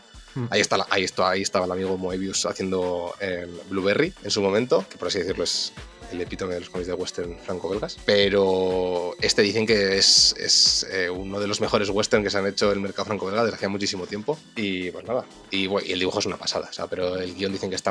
O sea, es un, es un muy buen, un muy buen cómic en Sí. general. Yo la tengo en la checklist para el mes que viene y solo eh, oigo buenas palabras de él. Yo también. Oigo buenas referencias. Y de hecho, tenemos un colaborador, vamos a decir habitual, que es. Joel, que directamente, pues creo que nos está acosando a casi todos los del equipo para que nos lo compremos y no lo hemos hecho ya. Y para que me lo lea. sí. Y cuando insiste tanto, la verdad es que suele acertar, suele acertar. A mí solo me mandó la portada y me dijo, cómpralo. Y dije, ok. ¿Ves? O sea, ya está. Ya está, ya está. Así que Hokage y, y eh, seguramente digno ganador. Sí, bastante, bastante bien. Tú con Tritium, bien, ¿no? Izquierdo, tú lo pusiste ese también bien. Yo lo me lo compré porque tú lo dijiste. es- pero- es de, es de mis cómics favoritos de este del año pasado. Sí, No, sí, no. no con, leído. con Tritium de, de alta, de, uy, de alta arriba. De, de Portela y Keiko es una cosa. Un, un género noir eh, con una historia profunda y, vamos, terroríficamente. ¿Cómo decirlo? Ah, va sobre pederastas. Es una, es una- es una historia, es una historia, es una historia muy complicada, pero vamos, está, está bastante bien. Crudo, crudo, que no me sale la Oh. palabra. Es una historia muy cruda. Perdón, no me sale la palabra. Segunda, siguiente categoría, mejor artista para el mercado europeo. Tenemos aquí a Juanjo Garnido por Black Sad, a Neyef, de nuevo por Hokage, a Guillaume. Gu- Gu- joder, de verdad. Invéntatelo, si nadie lo va a conocer. Gui- Guillermo Singuelín por PSHD. Borja González por eh, El pájaro y la serpiente, Keiko por Contrition y Matthew Bablet por eh, Adrastea o eh, Carbón y Silicio. Uf, cómica. Y el ganador ha sido, efectivamente, Neyef por Hokage, eh, con un 51,9% de los votos, seguido por Borja González con un 48,1% y por Juanjo Garnido con un 25,9%. ¿Te os habéis dado cuenta que no es- de- otra cosa no, pero estas pulsiones están sido polémicas, ¿eh? Sí. Eh, En videojuegos y aquí. No, pero ¿por qué? No, yo aquí no le veo tan polémico, no, ¿eh? no sé, a mí me parece. A ver, mm, quiero decirte, estando Borja, Borja González, ganador de todo en, eh, fuera de HDP, No, pero me resulta curioso cuanto menos. al final Hokage, o sea, Nuevo 9 ha hecho una campaña, o sea, compró una, una licencia de un pelotonazo, o sea, pero es una cosa, es un cómic increíble y ha hecho una muy buena campaña. Y el boca a boca ha hecho que muchísima gente lo lea. Mm, Eso sí. Entonces, claro, tiene un estilo, ¿cómo decirlo? Más agradable, quiero decir, más reconocible. O sea, la perspectiva es normal, el dibujo, o sea, es normal. eh, quiero decir, hace un uso de la perspectiva canónico, el dibujo es perfectamente canónico, el, el color es perfectamente canónico, pero claro, dentro de eso, pues destaca mucho porque todo lo que hace lo hace muy bien. Sin embargo, Bor- Borja González sí que yo creo que tiene un acercamiento al, al lenguaje del cómic más diferente. Entonces, creo que puede no entrarle a todo el mundo. Es poético. Sí, tiene, tiene, tiene, usa, usa otro tipo de, de sistemas, usa, usa otro tipo de, de, sí, Narrativa. de- de narrativa. Es Entonces que no, yo es, creo que no es literal. Es eso, es, es la diferencia entre prosa y rima. Ya entiendo. Eh, también es, es un cómic, el, el, el de Hokage seguro es un cómic mucho más lineal, el, el de Convencional, El pájaro y la sí. serpiente. Claro, pero quiero decir, no, no es malo, pero quiero decir No, que no, es, no. eh, de- es, una- es porque es un, es un cómic sobresaliente, pero claro, Claro. es otro tipo de cosa. Entonces es, eh, tiene mucho más público. Hmm, efectivamente, Y sobre todo es y mucho sobre más todo- fácil acercarse. Claro, y cuando hay un europeo muy bien hecho, muy bien, además está muy bien editado, que destaca, pues claro, eso se nota. Mm, sí. Cosa que no, que no le quita jamás ningún mérito a lo que ha hecho Borja González este No, no, no, no, no, para nada. O sea, Premio Nacional del Cómic, quiero decir, el trabajo de Borja González con un estilo único. Es muy difícil tener un estilo único, propio y absolutamente reconocible. Quiero En el decir. 2024, el 2023-2024 sobre todo. O Claro, sea, que ya lleva, es un arte que lleva 100 años dando vueltas. Sí, sí, sí. O sea, que- quiero decir, es una, el, el trabajo de Borja González es, es hercúleo, es una cosa maravillosa. Y sobre todo con los handicaps que él se pone a sí mismo, porque su narrativa Efectivamente. tiene unos handicaps muy bestias. Ahora, solo, ahora dibuja con las orejas. Claro. Así que nada, seguimos con la última, la última categoría para mercado europeo, que es la mejor obra para el mercado europeo. Y aquí tenemos Black Sad, todo cae segunda parte, de Juan Díaz Canales y Juanjo Garnido. Hokage de Neyef, eh, publicado por 99. Carbón y Silicio, publicado por Mathieu Bablet, D-Books. 47 cuerdas, primera parte, de Tibutel y Boucher, publicado por 99. El pájaro y la serpiente, de Borja González, publicado por Reservoir Books. Y Contrition, de Carlos Portela y Queco, publicado por Norma Editorial. Y el ganador ha sido, pues ha hecho el pleno, Hokage de Neyef, publicado por Oh. 99. Seguido, este, ojo, con un 48,1%, pero el, el- o sea, destacó bastante. El Pero- inmediato perseguidor. el inmediato perseguido ha sido el pájaro de serpiente de Borja González, con Mm. un 29,6. Y aquí no se ha repetido de lo del otro, lo del otro categoría, porque el tercero ha sido 47 cuerdas de, de Timothée Le Boucher, que se ha quedado en- con un 25,9% por encima del 22,2% de la segunda parte de Todo cae de Black Sabbath. Hostia. Así que nada, estoy contento con las votaciones porque en general se ha votado. se- creo que no hay ninguna eh, categoría en la que no se, se haya dejado algo sin votar. Sí. Creo que en todas las categorías. to- Ah, no, hay una en la que ha recibido. ahora, hay- sí. Hay una en la que una categoría que ahora iremos en la que alguien no ha recibido ni un solo voto. Pero el resto bastante me gusta, me gusta. Y Aquí esto sí que es cierto que Neyef eso, se ha hecho un, un pelotonazo, pero vamos. Eh, Esto demuestra lo fuerte que ha pegado Hokage, Mm. lo fuerte que ha pegado Borja. Y yo he leído la obra de Timoteo y me parece notable alto, si no sobresaliente. Y si no le pongo el sobresaliente es porque esos días que desaparecen sí me pareció sobresaliente. Y el porque en paciente esta- no lo y fue. porque en esta no tengo la segunda parte en la mano. Claro. O sea, porque cuando es una obra dividida en dos partes, que creo que es lo que puede haber también penalizado a Black Sun, Mm. cuando es una obra penalizada en dos partes, juzgarlo desde la unicidad es un poco complicado. Porque Sí. dices, es que eh, esto es como juzgar media película. O sea, como la segunda mitad sea una puta mierda. O sea, pues ya el cómic te desluce mucho. Entonces puedo decir que esta parte de 47 cuerdas está muy bien, pero bueno, eh, entiendo que no se haya votado como lo mejor del año en europeo. A mí las dudas que me generó el paciente me ha hecho que, no, que no caiga esta vez. Estoy un poco ahí, ¿eh? Habiéndome maravillado el- esos días que Por eso. Pero que luego a lo mejor. Pero no habéis leído 47 no, cuerdas. No. No. Pero cuando salga la segunda parte, pues a lo mejor eh, Claro. si escucho que dice tú, léetelo porque esto es como esos días. No, no, no, no pido que sea igual, pero que te deje pozo como esos días que desaparecen, hostia, pues le daré una oportunidad. Sí. Pero el paciente lo compré ansioso de salida porque pensé, esto tiene que ser canela. Y luego lo leí y no fue para nada como días que desaparecen. A mí me pasó que me quedé satisfecho cuando lo leí, pero cuanto más vueltas le daba al cómic, menos, menos me gustó. Total Wallapop.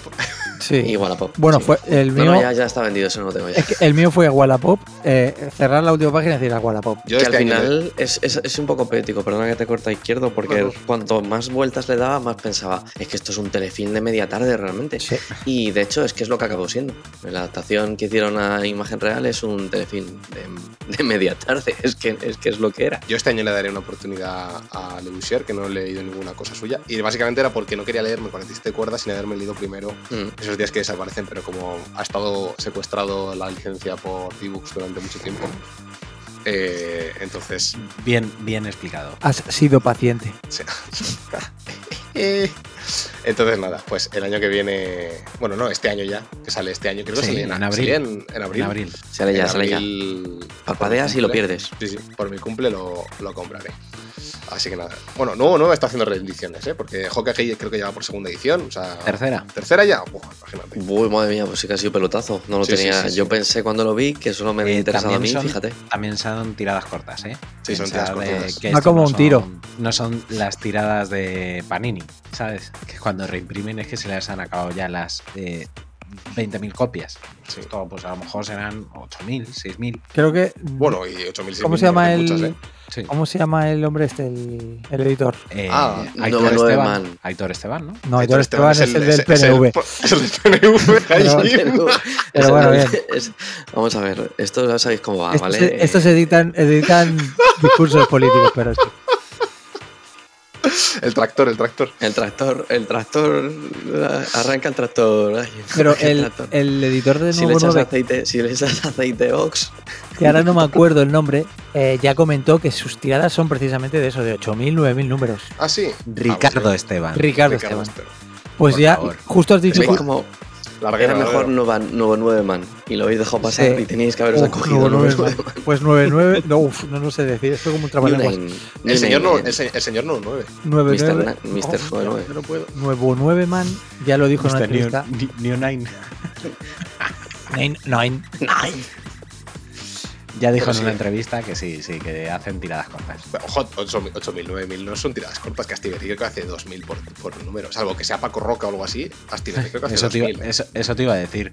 Que 2000 había en el corte inglés en Navidad de, Sí, sí. del último de Paco Roca. Que ahora, pues mira, hablando, hablando del sudo dicho, Oh. entramos en la categoría de cómic nacional. Cómic nacional, el mercado nacional, básicamente todo lo que se hace en la tierra, en, eh, aquí en Españita. Y empezamos por mejor guionista para el mercado nacional, César Sebastián, por ¿Qué pasa? Que soy muy tonto. ¿Tú eres tonto? Sí. Ah, ¿Qué ha pensado? César Sebastián primo Iba- de Aitor Sebastián y de Ricardo Sebastián. Iba a pensar aquí, mejor guionista, la sectorial del cómic por el libro blanco. Hostias. Eso, eso- de eso lo haremos en otro, en otro Sí. César Sebastián por Ronson, Marc Torices por La alegre vida del triste perro Cornelius, Paco Roca y Rodrigo Terrasa, Anoncina Alfonso Zapico, Alicia Martín Santos y El Torres y Juan Diez Canales. Y el ganador ha sido, los ganadores han sido, de hecho, Paco Roca y Rodrigo Terrasa Oh. por El Abismo del Olvido, seguido por César Sebastián por Ronson y con un empate técnico entre en el tercer puesto con Ana Oncina por Planeta y Alfonso Zapico por La Bala del Norte. Eh, uf, El Abismo del Olvido, ¿eh? Durísimo. Eh, El abismo esos- del olvido es difícil de olvidar. Sí. Uf, Eso sí que es esos crudo. de esos cómics que tienes que dejar aparte, porque leérselo de una sentada te entran ganas, muchas ganas de... mm, Morir y matar. Sí. Sí, De matar muriendo. Matar, eh, esa es. Y Sí, llorar, sí, sí. tío. Es que es la primera vez que me ha pasado que, bueno, eh, para los oyentes que no lo tengan en el cómic, es apaisado, que no sé por qué digo esto, pero llegó un punto que yo lo tuve que leer, dije yo, no, no, no lo leas mirando para abajo porque lo vas a manchar de lágrimas, tío. Te lo juro, no, tío. al no, no, yo he estado al borde del llanto un par de veces leyendo este cómic. Yo pensaba, Al tío, borde, buah, yo al borde, yo a la mitad ya tenía ganas de, de irme a por un paquete de cleaner nuevo. es tío. muy fuerte, es Sí, muy fuerte ese sí. cómic. Y es, Del- a la mitad del cómic yo ya estaba pensando porque estos cleaners no son de aloe vera que me voy a dejar la nariz. Yo no soy Sí, muy fanático de Paco Roca, pero es que yo creo que este cómic debería ser de lectura obligatoria en los putos colegios, tío. Yo, yo te digo una cosa, no son solo lágrimas de pena, sino de impotencia. De impotencia, Mm. total. Sobre todo de O sea, impotencia. Se, mezclan ambas cosas.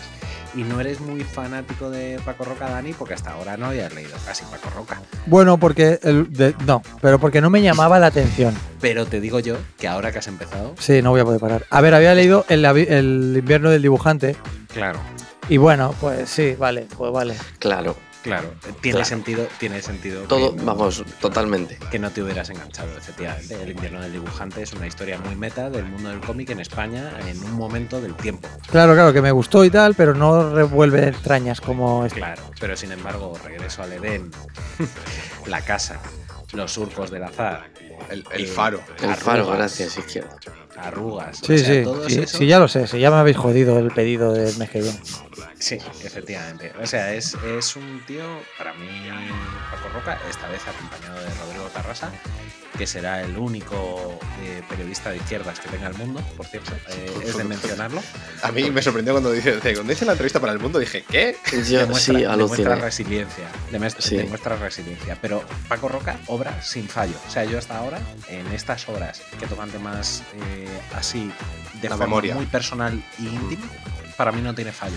O sea, todas las obras que he dicho, para mí son sobresalientes. Es que, O sea, a ver, sobresalientes. es que además, qué inteligente es porque por la temática, te diría que toma partido por la temática, pero lo hace tan sutil y tan, o sea, lo hace tan bien que te diría que no es un cómic partidista, contando lo que cuenta, que es que es de cajón ponerte del lado de un lado cuando lo lees. Vamos, o- Hombre, la, la injusticia te la cuenta. Claro, decir, si tienes- no, no- si no que, no es que no diga esto. pero te la cuenta porque es, te la cuenta porque es real, pero Sí, podría sí. haber hecho mucha sangre, podría haber y mm, o sea, no se recrea en el Pero- querer hacer sangre. Pero porque es muy bueno, tío. Sí, por Y eso, es por muy eso. sutil. Podría haber sido, ¿cómo decirlo? Podría mucho más podría gráfico. haber incitado más al odio, por sí, así y podría haber sido mucho más gráfico, pero desde Sí. el inicio, o sea, al inicio, ya es desgarrador que te están enseñando. Es que justo, es que esto es el inicio del cómic. La- Lo que sería la fosa común, cuando la abren y, y la siguiente imagen es que te salen las caras de los que han metido, tío. Yo cuando te empiezan de repente a salir las caras y cómo van saliendo uno a uno de la fosa común, que esto es el principio, si tú ves en la página 10, Bueno, es la, A- la a mí- portada, de hecho. Claro, a mí, o sea, ya, ya tenía ahí, en ese momento dije, ya tengo el estómago en, el- en la mierda, o sea, en la mierda. Y a partir de aquí, pues, cuesta abajo sin frenos. Es muy heavy, muy heavy. Muy heavy. Muy sí. merecido Sí. el premio. Totalmente de acuerdo. Sí, no, desde luego es un cómic que- terrible. Bueno, a ver, lo que estábamos diciendo antes. Un cómic que no sea notable, como mínimo sobresaliente, y Paco Roca no, no, se, no se mueve por debajo de esos estándares, no, no te vende eh, 20.000 copias. O sea, no, no es. Quiero decir, cuando, cuando se habla de Paco Roca, se habla de una anomalía en la industria del cómic española, porque nadie vende eso. O sea, la única persona que vendía eso antes era Ibáñez. De nadie llevan los cómics a Palets, al Corte Inglés y al Arnac. Exactamente. O sea, es que no, no es. Te encuentras, te encontrabas tantos en Navidad de Paco Roca como del libro de Juan Gómez Jurado. Sí. Y eso no es normal. Ya ves. O sea, No, no, no, es no. normal de tal manera que solo pasa con Paco Roca. Digo, es una- es una anomalía absoluta. Y con lo que has dicho, tío, qué diferente Paco Ibáñez de Paco Roca, tío, de. ¿Sabes? Por el género. O sea, ojo, Sí, sí. ojo, eh, el impacto. O sea, Fra- Francisco Iba- eh, Ibáñez al final, los álbumes de Mortel y Filemón, pues son más ligeros, tenían, bueno, Ibáñez tenía una, una industria de, de dibu- de- de- de dibujantes detrás que, le, pues que al final intentaban y todo ese tipo de cosas. Pero es que lo de Paco Roca son trabajos muy heavy de investigación, Sí, son trabajos de documentación muy bestias y el tío es como, el tío no falla, el tío es como Woody Allen, película, pum, película año, guau, trabaja, trabaja, trabaja, trabaja y es una cosa extraordinaria del nivel de calidad que tiene todas las obras que publica. Entonces, No, y la el- narrativa gráfica que tiene es increíble. Sí, O sea, en en, este, este- es en e- espectacular, pero Reserve Soleden, eso es una obra Sí. que te deja loco. En este yo, yo sí que he visto el- el formato apaisado, hace cosas un poco raras porque sí que hay como dos Sí, tipos con de la página. posición de, la- de las viñetas a veces. Dependiendo Sí, de cómo sí. sean las páginas, si, si es una posición entera de viñetas se lee de manera normal, pero si es una posición de viñeta Se grande con viñetas pequeñas se vertical. lee diferente. Sí. Sí. Eso A mí me costó. tardé un par de un par de veces que uso ese recurso para ya leerlo del tirón bien, pero una vez te acostumbras sin, sin problema. Así que nada, seguimos eh, con la siguiente categoría que es mejor artista para el mercado nacional. Seguimos con Marc Toricis por Marc Torices por El perro Cornelius, Ana Oncina por Planeta, Antonio Hitos por Ruido, Adrián Bonilla por Alcayos. Enrique Fernández por Limbo Hotel o Hammerdam, por ejemplo, también que salió, salió el año pasado. Y María Meden por Culpa de una Flor. Y el ganador a Mejor Artista del Mercado Nacional ha sido Ana Oncina, con un 40,7% de los votos por Planeta, seguido de Adrián Bonilla por Alcayos. El de los Y con un 36. se hizo, se hizo. Se hizo, se hizo dibujante de cómics. Es que me he quedado ano- anoncinado. Seguido por, con un 37%, seguido por Antonio Hitos con un 22,2% por ruido.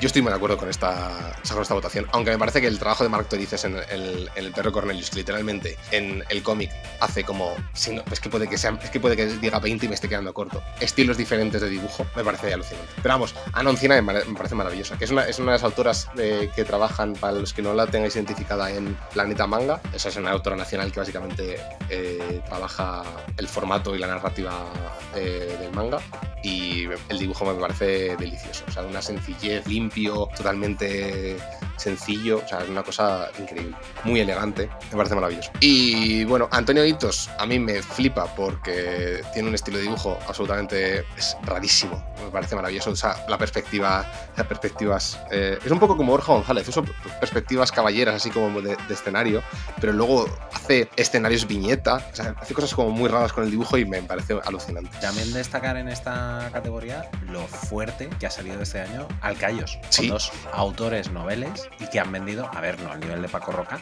pero han vendido una jodida barbaridad revisitando por decimoséptima vez el Sí. mito de Hércules. A mí, yo no me acerco a ese cómic por eso, porque no me, no me interesaba la temática de, de volver a, Hércules. Sí.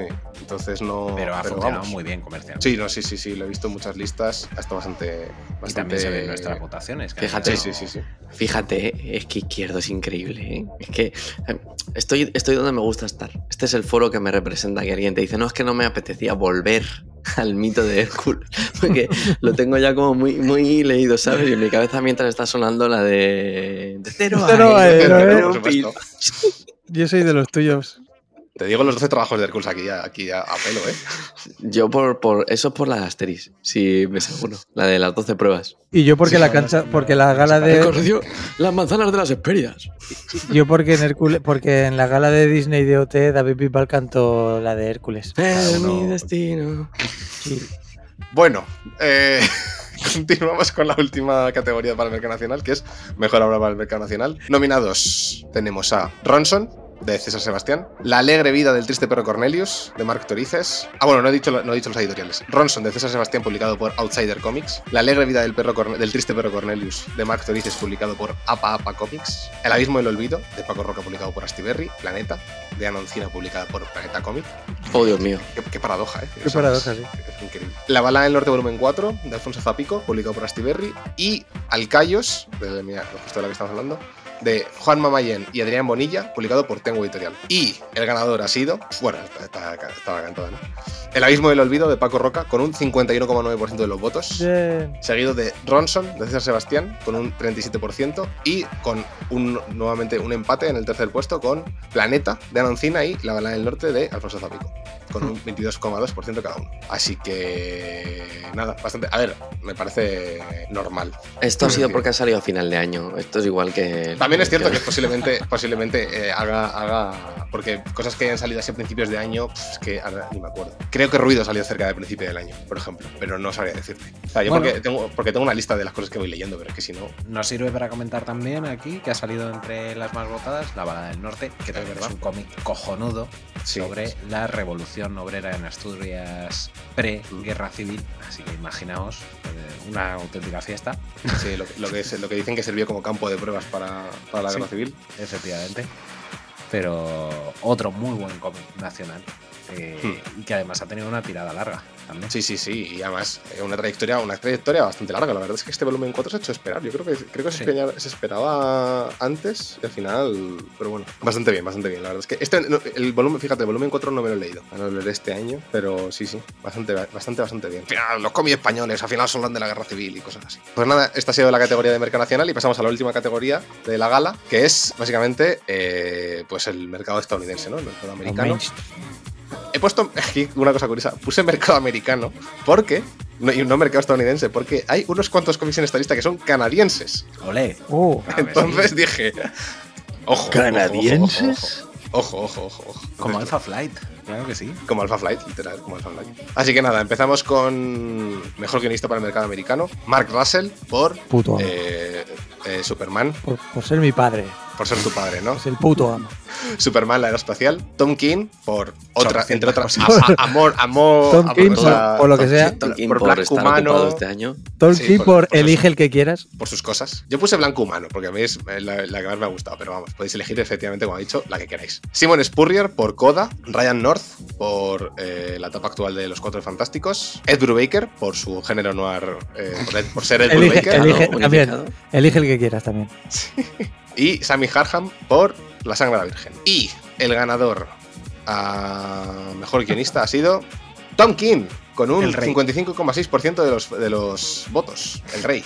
Vamos a decir, No me que es Sí. Es que es acojonante lo de este tío. Es ¿Y quién le sigue? ¿Quién le sigue? ah, bueno, sí, eh, le Que sigue. no nos importa Tolkien, que ya lo sabíamos. ¿Qué le? Sí, sí, sí. Le sigue Ed Brubaker, Oh. otro Sí. clásico. con, un 30 con un 37%, y Mark Russell Vale. con un Ya, 29,6%. ya me puedo ir a dormir tranquilo. Sí, está en el top 3. Tranquilo, Dani, yo estoy contigo ahí.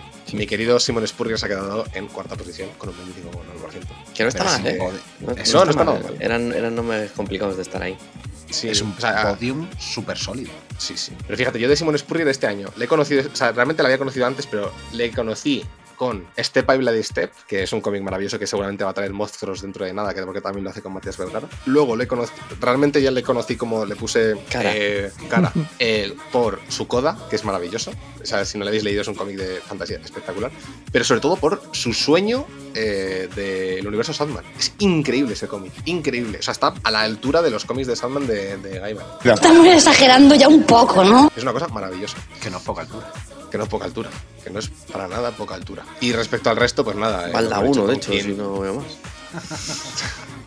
Respecto al resto, pues nada, Blanco Humano de Tom King es, es maravillosa. Eh, la aeroespacial de Marvel es espectacular. De Ryan North, la- Los Cuatro Fantásticos está muy bien. Aquí podríamos haber puesto también al otro guionista ahora que está Tinian. en Marvel. Ah, no, no, creía que. Ah, bueno, podríamos haber puesto también a Tinian, pero no, sobre todo podríamos haber puesto a, Eh, a- a- McKay, a- a Jet McKay. Jet McKay, que también lo está petando bastante. Y Sí, pero vamos una- a darle tiempo porque es, es una Rising Star. O sea, Sí. lo está haciendo bien, pero lo ha hecho bien en el Caballero Sí, Luna, lo ha hecho bien en el Doctor Extraño, ahora tiene a los Vengadores. Mm, Ryan Y la gente de momento está contenta, pero a Ryan North con su Matadero 5 ya le, se le vieron adaptar, adaptar la novela eh, tuvo que ser telita y la verdad es que con sus cuatro fantásticos está haciendo una serie de grapas autoconclusivas de verdadera ciencia ficción así bastante guay bastante bien bastante bastante bien Y Mark Russell, Superman, la era espacial. Sí. o Tenéis sea, Neon Club. Mm. analizando la obra en detalle. Y de Tom King, pues qué os voy a decir, que prácticamente todo lo que ha sacado Tom King tiene Neon Club. Porque- Stranger Things. Ay, Stranger Things. Stranger Adventures es de este año también, ¿no? Sí. Eh, bueno, es, es este año el tomo, Dani. La, claro, la grapa es anterior. Claro. Strange Adventures, eh, Supergirl, la mujer del mañana. Ujú. De esos dos Es también que- tenemos. De, de esos dos tenemos programa. Del Sheriff de Babilonia. Oh, también mamá. tenemos programa. Sí. Uf, qué Milagro. Dios. Y más que estarán por llegar porque Tom King nos flipa en HDP. Sí, nos gusta bastante. La verdad que tiene. Y tiene una carrera prolífica de cojones, porque he visto que va a salir ahora una, una serie nueva en Sí. Image Comics con. Eh, ¿Cómo se llama, tío? eh, con Bilkis, con Bilkis Ebeli. Con Milky Sebeli, sí. De nuevo. Que- Igual que en Supergirl. Sí, o sea, tiene pintaza, la verdad. Seguimos con. Siguiente categoría, mejor colorista para el mercado americano. Aquí tenemos a Jacob Phillips por sus trabajos con Ed Brubaker, a Greg Smallwood por su trabajo en Blanco Humano, que es una cosa tremenda. Ya sabéis a quién he votado, ¿no? J.H. Williams III por Ecolands, a Mike Spicer por varias horas, pero sobre todo por eh, Dua Powerbomb, a Munsa Vicente por Friday y a Jordi Belair por eh, Dennis House of the Lake. Y aquí ha estado bastante peliagudo, ¿eh? El Sí. ganador ha sido Mike Spicer con un 44,4% de los votos, seguido de Greg Smallwood con un 40,7% y seguido por Jordi Belair con un 22,2%. Pero han estado ahí Greg y Mike bastante, bastante pegados, ¿eh? Sí, pero es que a última hora le hizo un finisher Mike Spicer. La multicuenta de. powerbomb. La, bolsa de Judas le hizo. sí, la multicuenta de Borijo y de Gallín ganó a la multicuenta de. ¿quién? No, no, no, no, no, no. A ver, Mike Spicer ha ganado por ser el mismo y ser el tío que mejor colorea a- esa bestia del dibujo sucio. No, no, a, esa bestia del dibujo sucio que es Warren Johnson. Y Sí. por ser la persona de la que es más difícil encontrar información. Información en internet también. De hecho, a lo mejor ahora que le, teníamos que intentar contactar con él de alguna forma para decirle que se haya llevado un premio. Por lo menos para ponerle cara. Es una IA.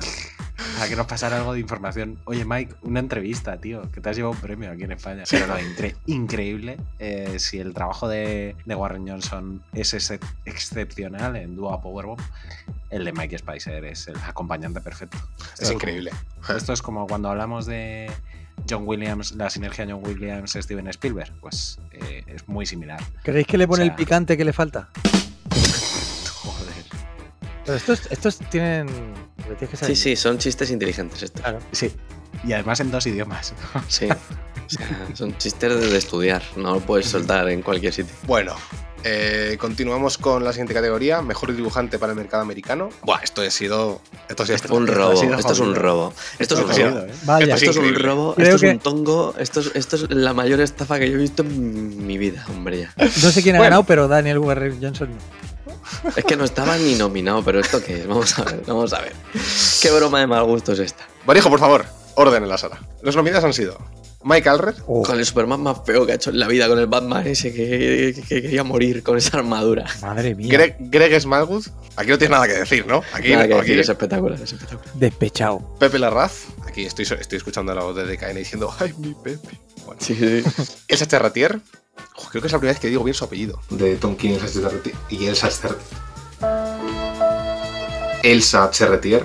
Sí, A la primera. sí, damos fe. J.H. Williams III y Jorge Fornes. Y vamos a mencionar que alguien ha, dicho Daniel Warren Vamos a Johnson. ver, es que estaba tan claro el robo que pe- permitiste la opción otros en las que yo puse Daniel Warren Johnson y hay otra persona que todavía tenía más ganas de votar a Warren Johnson que yo que dijo Daniel Warren Johnson, punto. Punto. Nos han votado, es la misma persona, ¿eh? Daniel Warren Johnson y Daniel Warren Johnson, punto, es el mismo, así que se ha Ah, llevado vale, dos pensaba- votos, pero... se le pero llevó- por- se- se- Pensaba que decías que es la misma persona la que ha votado dos No, no, no, no, veces. pero sí, es increíble el pucherazo que se ha montado aquí para que saliese Greg Smallwood. O sea, está clarísimo, lo sé No, yo. no, no, no, no, no, no. A ver, ¿cómo que el puchazo que sale? A ver, vamos a decir. Y el ganador ha sido nadie, porque ha habido tres ganadores. Ojo. Con un empate en 29,6%. Que esto, esto está reñidísimo. Joder, esto es increíble, ¿eh? Con un 29,6% han quedado empatados. Efectivamente, Greg Smallwood, Pepe Larraz y Jorge Fornés. Nada discutible. Pero es que a un punto de esta gente, o sea, con un 25,9%, se ha quedado el Sacha Retier, con un 22,2% Mike Alred y con un 18,5% JH Williams tercero. Quiero decir, esto ha sido una carnicería espectacular. Pero decir, Imagínate si hubieras hecho las cosas bien. Ay, madre mía. Todo artistas increíbles. Por Todo, Sí, no, no, sí, sí, es que es, es- es increíble. Es una categoría increíble. Smallwood es para quedarte a vivir. Jorge Eh, Fornés, hazme tuyo. En blanco humano. Sí, sí. Fornés es, es otra puta locura y además otro colaborador de Tom King, obviamente, como no podía ser de otra manera. Ahora está, ahora con esta. Bueno, claro, le hemos nominado por Calle Peligro, pero creo que ya, ya, está- ya tiene la siguiente obra. Sí. Porque justo acaba Calle Peligro este mes en Estados Unidos, creo, acabó. Buah, ahora no lo estoy diciendo de memoria, no voy a decirlo, porque seguramente voy a decirlo mal. Pero creo que ya, ya tienen, ya tiene apalabrada la siguiente, la siguiente obra. O sea, de nuevo con él. una locura. Me flipa la portada que hicieron del Darkseid con lo de los cereales. Hmm. Es increíble. Es increíble. Es, Es de una increíble. imaginación brutal. Y además se nota mucho que viene también del mundo de la publicidad Sí, y del marketing. O sea, y eso se le da fenomenal. Y luego Pepe Larraz, eh, el hombre que ha marcado un estilo en Marvel de tal Mm. manera que ahora hay 18 dibujantes Sí. con un nombre no tan potente que intentan dibujar como él. Intentan clonarle. Hmm. La verdad es que. ¿Qué, qué decir de Pepe? La ha está en arrasado. un estado de física espectacular. Bueno, realmente todos, o sea, quiero decir, es que, es que a mí lo, lo, lo- a Greg Smallwood le conocía de, de su etapa de Caballero y Luna, pero es que lo que Mm. ha hecho en, lo que a mí, para mí, lo que ha hecho en Black Humano es, o sea, todo el color, o sea, como, como si se hubiese llevado el mejor, el- la pulsión a mejor colorista, me habría parecido perfecto, o sea, es que con el Sí, color hace sí. una cosa increíble, o sea, cómo, cómo usa los tonos, uf, es, es espectacular. Pero bueno, Muy buena categoría y normal que haya estado así, la verdad. O sea, hay, hay gente en muy buena forma ahora mismo. Bueno, y pasamos a las dos últimas categorías. Aquí hemos hecho un cambio porque entendemos que en el mercado estadounidense y el mercado americano en general hay un o sea, el género de superhéroes es lo suficientemente potente como para que tenga su propia categoría. Entonces eh, vamos con la categoría mejor cómic de superhéroes. Y eh, los nominados son Superman, la era espacial de Mark Russell, Michael Alred y Laura Alred, publicado por ECC. Blanco Humano de Tom King y Greg Smallwood, publicado por ECC. Ultimate Invasion de Jonathan Hickman, Brian Hitch, Andrew Curry y Alex Sinclair. Creo que otros, otros autores. Hay unos cuantos más. Sí. Batman, Un mal día, El acertijo, de Tom King y Mitch Gerards, de ECC. Los Cuatro Fantásticos, de Ryan North, Iván Coelho y Jesús, y Jesús Aburtov, publicado por Panini Comics. Y eh, Calle Peligro, de Tom King, Jorge Fornés y Dave Stewart, publicado por ECC. Tres de Tom King. Tres de Tom Que King. Y, nada nuevo. Es el ha rey. vuelto a haber, emp- y ha vuelto a haber empate. Está viendo triple, Oh. esta vez doble. Y es que en la cúspide, con un 44,4%, Superman, la era espacial y Blanco Humano han quedado los primeros, seguidos por Merecido. Los Cuatro Fantásticos de Ryan North, con un 29,6%, y por Batman, Un mal día, el acertijo de Tom King y Mitch Gerads. De todo esto, a mí, el- la de Batman, Un mal día, me parece especialmente eh, destacado, teniendo en cuenta que es una grapa doble. Y creo que no es ni doble, creo que es una grapa normal. No, O sea, es, do- es doble. Es doble, ¿no? Es Es doble. doble. Sí, es doble, sí, sí, sí. Que salió en cartograpa en ECC. Es verdad, en CC. Pero fíjate que a mí me parece más sorprendente eh, y conociendo un poco el mercado español, ¿vale? Mm. El mítico Me espero al tomo. Que Blanco. Humano haya sido la más votada sin que Es todavía verdad. esté en tomo. Es verdad que se, se ha- sale se ha este anunciado ahora. Bueno, Muy sale este mes, Muy, creo. muy buen detalle ese. Se, se ha anunciado ahora teniendo en cuenta que es que las portadas se han Pero sale- Yo, yo, yo Sí. voy a esperar el tomo. Sale en, En enero. sale en, el, ulti- en el último de novedades de, de, No, de abril. DC, que era el de abril. Ah, En yo me abril lo voy a sale el pillar. tomo. Los 41 pavazos. Me lo voy a pillar, de- sí, sí. del tomo. Pero sí, sí, no, las portadas son increíbles, otro trabajazo de Mitch Gerards. Pero. Sí, no, no, lo que tú dices, fíjate, no me he dado cuenta y tienes toda la razón, quiero decir. Con la, con la política que tenemos con ECC, que a diferencia de Panini, que saca las reediciones en tomo muy tarde, o sea, con mucha diferencia entre la grapa y el tomo, ECC que la saca con muy pocos meses de diferencia, eh, que esté blanco humano ahí, me parece, ¿verdad? No, fíjate, no me he dado cuenta, totalmente. Muy totalmente. notable, muy notable. Y decir que la era espacial, que ya decíamos que teníamos programa, pero bueno, que podemos volver a dar nuestra opinión. Es un cómic de una imaginación maravillosa, con un Marcal, eh, un o- eh, joder, Mark Mark Russell. Russell, iba a decir Mark Alred, pero bueno, sí.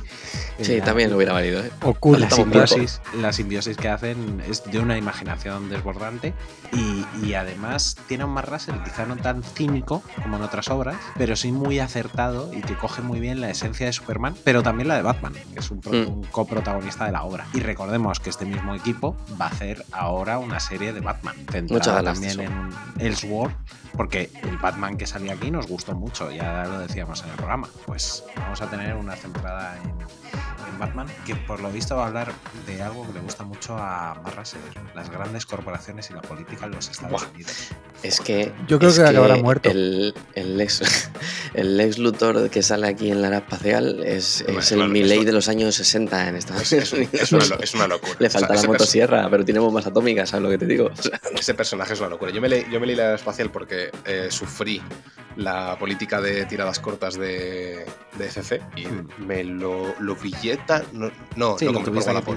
Lo compré por Ah, Wallapop. directamente por Wallapop. Sí, sí, sí. sí. No, no pude, no, no imposible encontrarlo. Y ya habéis- vosotros ya habéis hecho el programa, ya habéis hablado de cómo lo tenía que leer y tal. Y tenéis o sea, el personaje del Lex Luthor es una cosa espectacular. O sea, es, una, es tremendo, es una cosa increíble.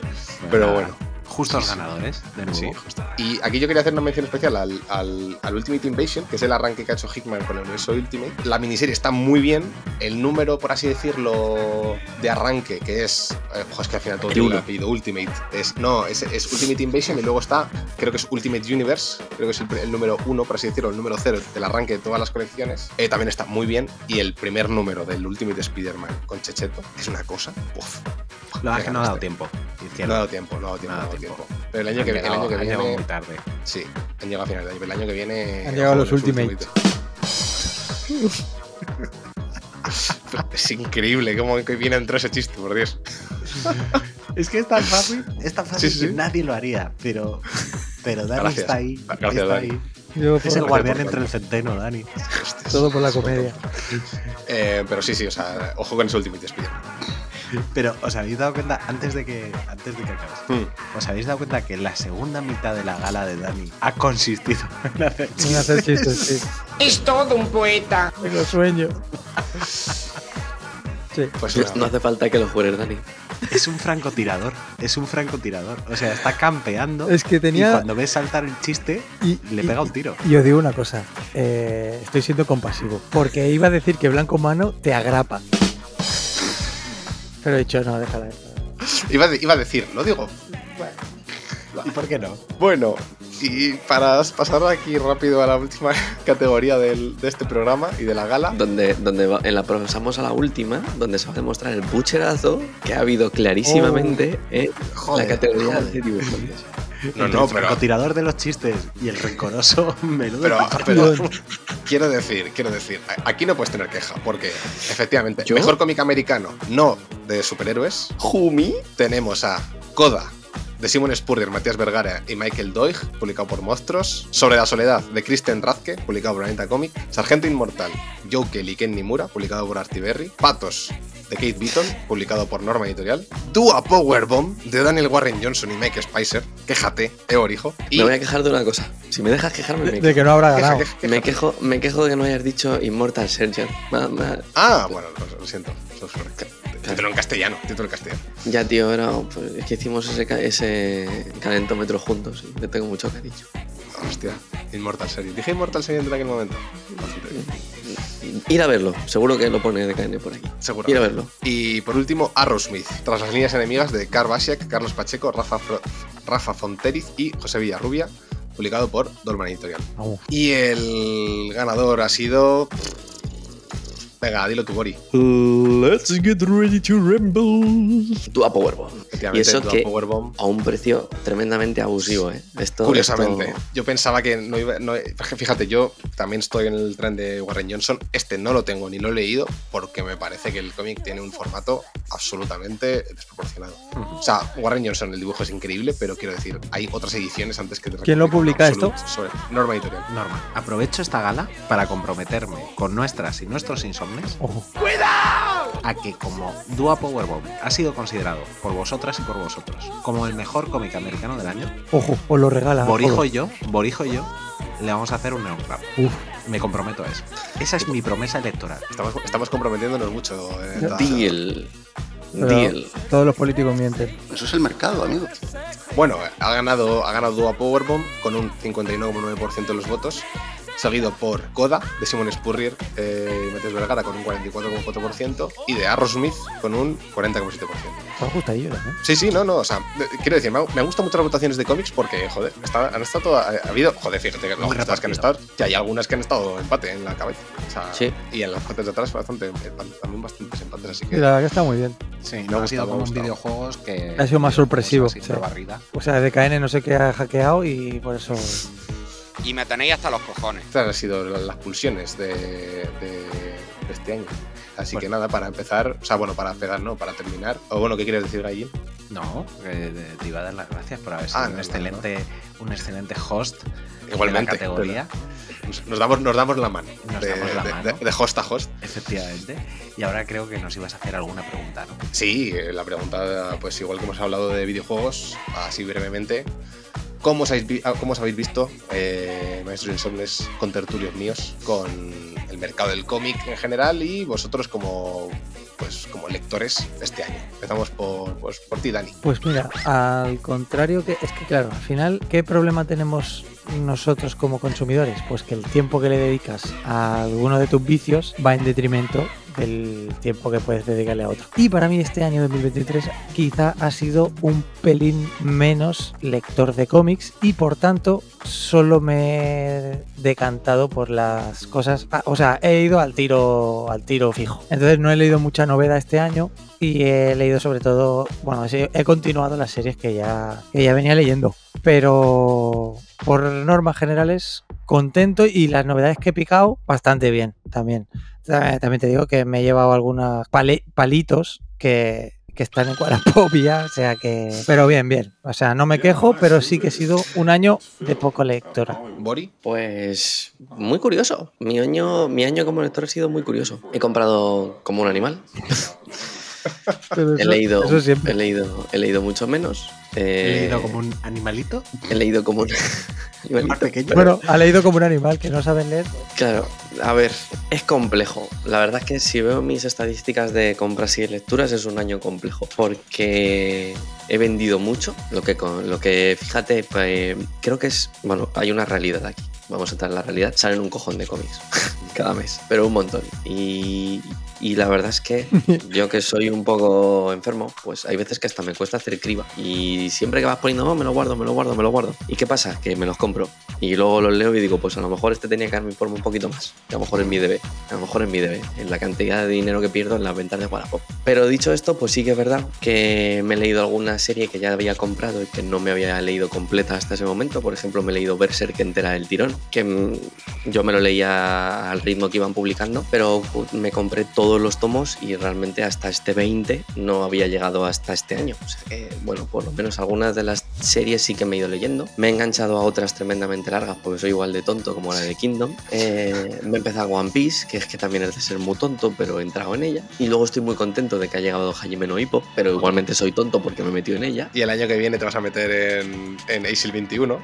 Porque soy muy tonto, me voy a meter en ella. Probable- y, y probablemente en, en- Ah, no, no, dijimos que no, que no era tu taza. La de. La de la bro. La de. Ay, ¿cómo se llama? Eran, eran, en 3 en 1 salían Naruto, ASIL 21 y. Buah, se me ha olvidado. No sé, pero seguro, si te dije que no, no me la recuerdes, no vaya a ser que sea tonto y, y cambie de opinión. Pero bueno, sí que he tenido meses de no leer nada, pero nada de nada, y seguir consumiendo el mismo nivel, y luego meses que me he leído muchísimas cosas. O sea, me, me volví a hacer una relectura entera de Rastros de Sangre también, que... Pues porque son tomos que te lees en 15 minutos y es que llega, te lo lees, llega, te lo lees en 15 minutos. Y había momentos que dices, oye, no me acuerdo de lo que estaba leyendo. Bueno, pues en una tarde creo que me leí todo Rastros de Sangre. He hecho bastantes relecturas de estas locas. Y bueno, pues yo entiendo que mi debe es informarme más, porque sigue habiendo un aluvión de novedades cada mes. Y intentar perder un poco menos dinero por ahí. Pero sí que es verdad que, que me conozco. y puede que no Escuchas- lo cumpla. Escuchas la música y se te van los pies. Claro, quiero decirte, ¿quién me manda a mí? Por ejemplo, por un ejemplo que me define como lector. Si a ti no te gustan los Transformers, no sabes nada de Transformers. Yo, pero yo sí, pues sí, claro, pero sí. ¿Por qué te vas a meter en Transformers? Pues porque te gusta demasiado Daniel Warren Johnson. Claro. Si tú sabes que el tomo de Dua Powerbomb es un robo absoluto, ¿por qué te gastas 41 euros en el tomo de. Pues porque te gusta Dani Warren Johnson? Y con esa, pues. Culpable. Pues, pues me leí todo lo de, inter- de independiente que tiene Donny Cates. Este año también lo he pillado. O sea, he ido pillando cosas que me llamaban la atención, independientemente de lo mucho que ya de por sí de que compro. Y siempre, sigo igual, sigo igual por lo demás. Mucho cómic americano, independiente, mucho manga y. Y has picado superhéroes este año. Has picado bastante superhéroes, ¿no? Para lo que tú eres. Para lo que es él. No he picado tanto, ¿eh? O sea, he pillado algún tomo de Daredevil, he pillado la Supergirl, el Superman, y ahí, ahí yo no soy, ya sabéis que ahí No, pero, pero vas, a ca- vas a caer en. eh, te, Blanco compraste, mano. te compraste. No. No ha salido todavía. No ha salido todavía, ah, vale. O sea, No, esa- esa, esa me la voy a guardar para algún regalo, tío, que tal, eso es un dineral. Sí, Eh, eso es Frontier, muy caro, no- muy caro. Ni Pero sí, me la, me la compraré pues porque da igual, pues porque Darwin Cook me flipa como dice. Son estas cosas que no puedes evitar, aunque no sean en principio. Ese, tu ese, ese- programa en el que estuviste de, de Masoka, de Parker. Si ya Parker me pareció alguna cosa increíble que leí ese año, y con las ediciones que sacó Steve Rick eran algo maravilloso y espectacular, pues si encima tengo ahí a los dos comiéndome la oreja, uy, es que lo que hizo ni Frontier. Y si uy, es que me coja los personajes No, y si- lo meten en si- contexto histórico. Y si, encima te, y, si, tanto. y si encima te ha gustado, ya has probado una- un, un experimento de ese estilo, que es eh, la era espacial. Muchísimo. Pues es que entonces, es que claro, vas a caer. O sea, yo, creo que que, caer. New, yo creo que New Frontier te va a flipar. O sea, es una, para mí es una de las mejores obras del género superheroico con diferencia. Y probablemente, si me, si me, si me preguntas mucho, es de mis cómics favoritos de DC, seguro. Y ya está. Quizás, ya mi segundo cómic favorito de DC. Así te ayuda Izquierdo con tus problemas. Sí, ya te había dicho que me lo iba a comprar izquierdo. Ya, ¿no? yo, yo quiero, yo quiero estas, estas, estas Sí. inversiones hay que Si yo, asegurarlas. si yo en ti confío, si yo me pillé Coda por ti. Y yo me leí, tengo todos los tres tomos, pero me he leído dos y me gustó mucho. O sea, verla ahí también en los premios en el Independiente también me ha hecho ilusión, porque me parecieron dos tomos con un arte además espectacular. Sí, no, Matías Vergara es una cosa tremenda. No le he metido mejor dibujante porque, pues no sé por qué, pero Matías Vergara es una cosa tremenda. Me te has olvidado de Warren Johnson, a ver, ya no me sorprende nada. Me va a recordar toda su puta El vida. rencor. Bueno, mi- bueno, Gaijin. Pues nada, yo os iba a decir, mira, os voy a empezar por lo personal, ¿vale? Ojo. Aerosmith. Eh, ¿Sabéis lo que ha hecho Eddie Gain también? Hostia, Oh, otro. joder, tío. De nuevo, eh, Tiramos 47. piedras a izquierdo porque se lo has dejado. Ese, ese no 47. tengo ni idea de qué me estáis hablando. De un, locos, un de cómic psicópatas. independiente que salió, que salió este año sobre Ed Gein. También aquí podría meter la bomba. También. No Dua Powerbomb, no, la La bomba. Pero ese, pero ese claro, ese, ese tiene Ese truco no es de porque este es. año. claro, es que ese no es de este no, año, claro. No, no, es reedición. Esa es reedición. Estoy hablando de cómics que me he leído yo este año y que Mm, vale, eh, vale. han salido más o menos este año. El abismo del olvido, ¿vale? Uf, tremendo. Pero es que además, eh, Supergirl, por supuesto, Superman, la era espacial. También me he leído este año Grito Nocturno, por ejemplo, que no me lo había leído. Espectacular. Y además de esto, me he releído, porque los he conseguido en formato físico, Authority, Planetary y Sin City. Uf. Entonces, para mí, a nivel personal, el 2023 a nivel de cómics, pues ha sido pues como cuando retomé la afición allá por 2018, más o menos. Es que, es que bu- bu- buen- buena mierda te has metido este año, ¿eh? Claro, Sí, sí. efectivamente. O sea, ha sido como meterme de nuevo en la heroína. Porque, bueno, pues eh, efectivamente he pasado un pelín más que otros años de ese aluvión de novedades que, que me estaban acosando. Y también leer estas grandes obras, hablo tanto de las nuevas como de las relecturas, me ha hecho quitar cosas del carrito. Y esto lo hablaba también en, en algún programa, porque al final cuando lees algo excepcional, pues no quieres bajar a lo mediocre. Y entonces vas a tu checklist de Wacom de próximos pedidos y dices, pues mira, este más half que me iba a leer, porque a lo mejor me parecía gracioso, pues a lo mejor me lo puedo ahorrar. Y prefiero ahorrar para comprarme en físico Scalpel, que sé que es cojonuda, y así en 2024 pues me vuelvo a releer entera Scalpel. Y esa combinación entre muy buenas novedades y relecturas de obras que son impresionantes, pues es lo que ha hecho que mi 2023 a nivel cómics haya sido espectacular. Para mí espectacular. Y luego a nivel industria, me parece que CC Eh, Clavo, clavo. Sí, un clavo detrás de otro. Me parece que ECC está en franca decadencia y que esta noticia que ha salido recientemente de Monstruos quedándose con Transformers y otras licencias de Skybound, pues habla muy mal de, de la situación de, de ECC, muy bien del trabajo de Monstruos, eh, muy mal de, de ECC y cómo gestiona sus licencias.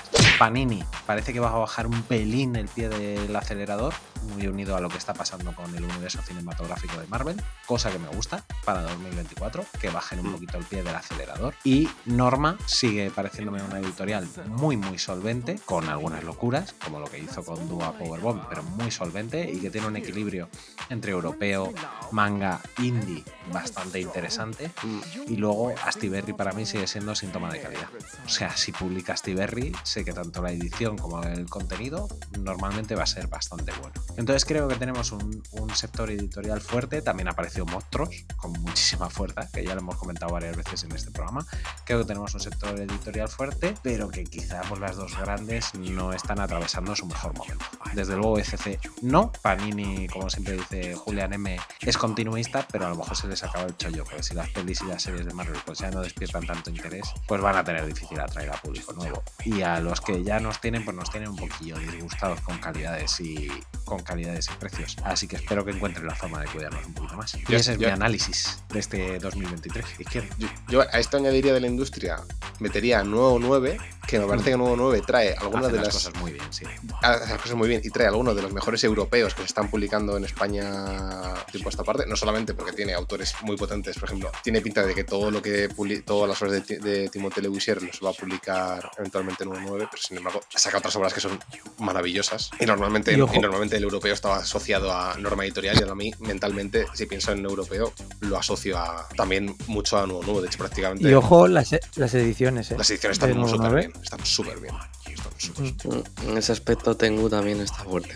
Tengu, Tengu también está muy bien, que no tengo nada suyo, pero sí que he visto eh, ojeando ediciones suyas, Sí. están bastante bien. No tengo nada suyo.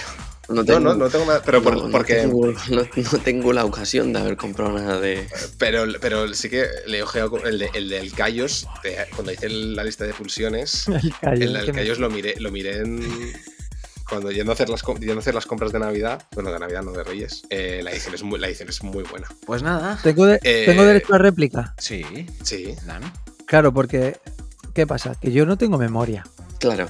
Y también Y pasa entonces igual. he visto, claro, yo he visto a Gallín mm, como recordar un poco las cosas que he leído y a Borijo también. Y yo he dicho que he leído poco. Joder, pero es que me he leído Clase Letal entera, que me ha flipado. Me he leído todas las adaptaciones de Gautanabe sobre los relatos de H.P. Lovecraft, que son espectaculares, que los recomiendo a todo el mundo porque es un dibujo que te caes de espaldas, que es brutal. Eh, me he leído todo y El último hombre. He seguido con el tema del, eh, de monstruos que ya hemos hablado aquí, en el heladero, de la que ya me he bajado, pero sí es verdad que me lo he leído entero. Y luego Rastros de sangre, no sé, es que, claro, ahora he estado mirando y digo, hostia, ¿en ¿verdad he leído tampoco? Y ni tan mal. Kingdom Come, que fue un... Sí, tío. O sea, que sí que he leído bastante, pero no sé por qué en mi cabeza era como, bueno, ha sido flojillo este año, pero de unido, de unido. No, no, flojo no. Yo, yo respecto a mi año, claro, por mi circunstancia personal no he leído mucho. Y eso me ha, per- y eso me ha Sí, has leído. Sí. eso- ah, sí, sí, sí he leído, sí, sí he leído, sí. Eh, pero... Pero lo recuerdo, de repente me, me- me acuerdo y es como Vietnam, de repente. Se empieza a Sí, escuchar sí, el sonido, rotores de helicóptero y M16 disparando a la selva. Sí, Eh, y la calvagata de las Valquirias. Exactamente. Em, ah, eso, que por mi situación he tenido que, que está bien, por una parte, Ser me más obligado a ser muy selectivo y ir muy a tiro hecho. O sea, es decir, cosas, además eh, he evitado, o más que he evitado, he buscado, más bien he buscado, y eso me ha hecho bajarme otras cosas, títulos de autores que utilicen narrativas que no se pasen tanto en el texto. O sea, básicamente porque no quería leer. No quería leer. Y eso me ha hecho Quiero un audio cómic, por favor. y eso me ha hecho leer cómics que me han flipado. O sea, me ha hecho descubrir cosas que me han gustado mucho. Hay, hay- o sea, ya, ya conocí a Borja, a Borja González con su El pájaro de la serpiente que salió este año. Pero, por ejemplo, también me gustó mucho que ahí sale- ha salido por ahí el PSHD de Guillem. Gui- de verdad, por los franceses, porque tienes estos nombres. Guillem Singelin. Eh. Sí, que sale, que además sale, ha salido hoy la preventa de, de su siguiente cómic para Grafito, que tiene una pinta que se llama Frontier, que tiene una pinta increíble. O sea, cómics que, no que se basan más en la narrativa puramente visual. Y entre eso y que no me he subido a muchas hipotecas, que he cerrado algunas hipotecas eh, que tenía más o menos abiertas y he leído eso, pues ha sido un mes, o sea, ha sido un año, por así decirlo, escaso, porque ha sido escaso, porque he leído mucho menos que otros años, pero muy satisfactorio. Todas las cosas que he leído me han gustado mucho, entonces estoy, estoy bastante, contento, bastante contento en ese sentido. Y he empezado, pues nada, eh, a, a tope de holgorio con el abismo del olvido. eh, queriendo, queriendo pegarme un tiro. Ya no quiero leer nada más. Y ya no quiero leer nada más. No, me he leído El Abismo del Olvido. Empieza fuerte el año. Me he leído El Abismo del. Olvido. Me he puesto al tope con. Luego me, me puse con Amor Eterno. Dije, tengo que leer algo, algo relativamente gracioso. Alegre. Que me está gustando bastante, la verdad. Del amigo Tom y la amiga Elsa. Pero vamos, bien, bien. O sea, este año yo lo, lo he cogido con ganas. Tengo ganas de volver a, a sentarme y leer cómics tranquilamente y tal. Y además ya había tenido como una especie de síndrome de, de que no quería leer absolutamente nada. No quería, o sea, no quería. Me, terminé, o sea, hice el, hice el examen y no quería hacer nada de texto. No quería nada de texto. Texto, no, cojones, texto. No quería nada. Y. Acabó y- bebiendo lejía por esto. Sí, sí. No, y, ya, ya, lo he, ya lo he recuperado, ya estoy leyendo otra vez. Me he leído un par de. de- No, tenemos pulsiones de literatura, pero eh, he vuelto a leer y he vuelto a leer con nuestro amigo Sanderson. Vamos. Tenía. Que de hecho, Dani, te, te mira a ti directamente a los ojos. Me voy a leer el Antris. Hostia, yo me ¿Te he leído leído? Matrix. ¿Ah, tú te has leído el Antris también? Sí, dos años tarde en leérmelo, pero me lo leí. Y nada, pues nada, no habían leído, por mi fuera del texto, no habían leído casi nada de novelas, que lo recuperé este año con amigos Anderson, que ya hablaremos de eso eh, a lo largo del año. Poco más, la verdad. Ah, quería hacer un- una, una matización sobre las, sobre las categorías. Como, os habéis podido, como, como habéis podido ver, no ha habido categoría peor cómic Porque el. por, un no por, por una cosa muy importante, porque es que votar peor cómic es muy complicado. Porque. eh, Siempre que se publiquen los Vengadores de Aaron en cualquier formato van a ganar. Va a ganar. Entonces- Siempre, siempre que se publique Civil War 2 va a ganar. No, porque a diferencia de videojuegos y de, eh, series y películas que escucharéis el, el siguiente programa, la siguiente gala, novedades, como habéis dicho ya vosotros, hay infinitas. Hmm. Es muy complicado que haya un cómic extraordinariamente malo, tan tan malo, que gane. Entonces me parece muy complicado y muy injusto meter así a gente que de repente, pues sí, ha ganado por la categoría con, con un 5% de los votos. Pues porque- O dicho de otra forma, no tenemos tanto dinero como para poder picar de tantas cosas. También, no, no, también, también es cierto, también es cierto. Quiero decir, seguramente te- este año se han publicado cómics malos, pero probablemente este es posible que Muchos este año, más que buenos. o sea, es posible que este año se haya publicado el peor cómic publicado en la historia de la humanidad. Es posible, no lo sabemos porque pero- no lo hemos leído. Pero como ya habéis comentado vosotros, lo que están algunas editoriales cobrando por los cómics, pues como para ir Claro. tirando el dinero. Entonces, claro, Sí. es, una- es- es muy, muy complicado. Y es, y, es, y muy fácil, sin embargo, seleccionar otras cosas que sabes que te van a gustar y evitar lo que no- sabes que no te va a gustar. Y luego, hay- obviamente, hay sorpresas de que de repente un cómic pensabas que iba a ser bueno y luego es una mierda. El peor cómic del año podría ser La hoja de Titanes, como cómic. Hostia, pues como cómic entregado Como por editorial, e- claramente. esa edición. Claro, es sin contexto. Hola, una hoja. no sé. Claramente, ¿eh? Sí, sí. Este año se ha estrenado también El viaje de Suna de Miyazaki, con verdad. tremenda sorpresa. Y yo me he leído bien, pero para Invencible. bien, para bien, para bien, para bien. ¿Tú te has leído Me, qué? me he leído Invencible, tío.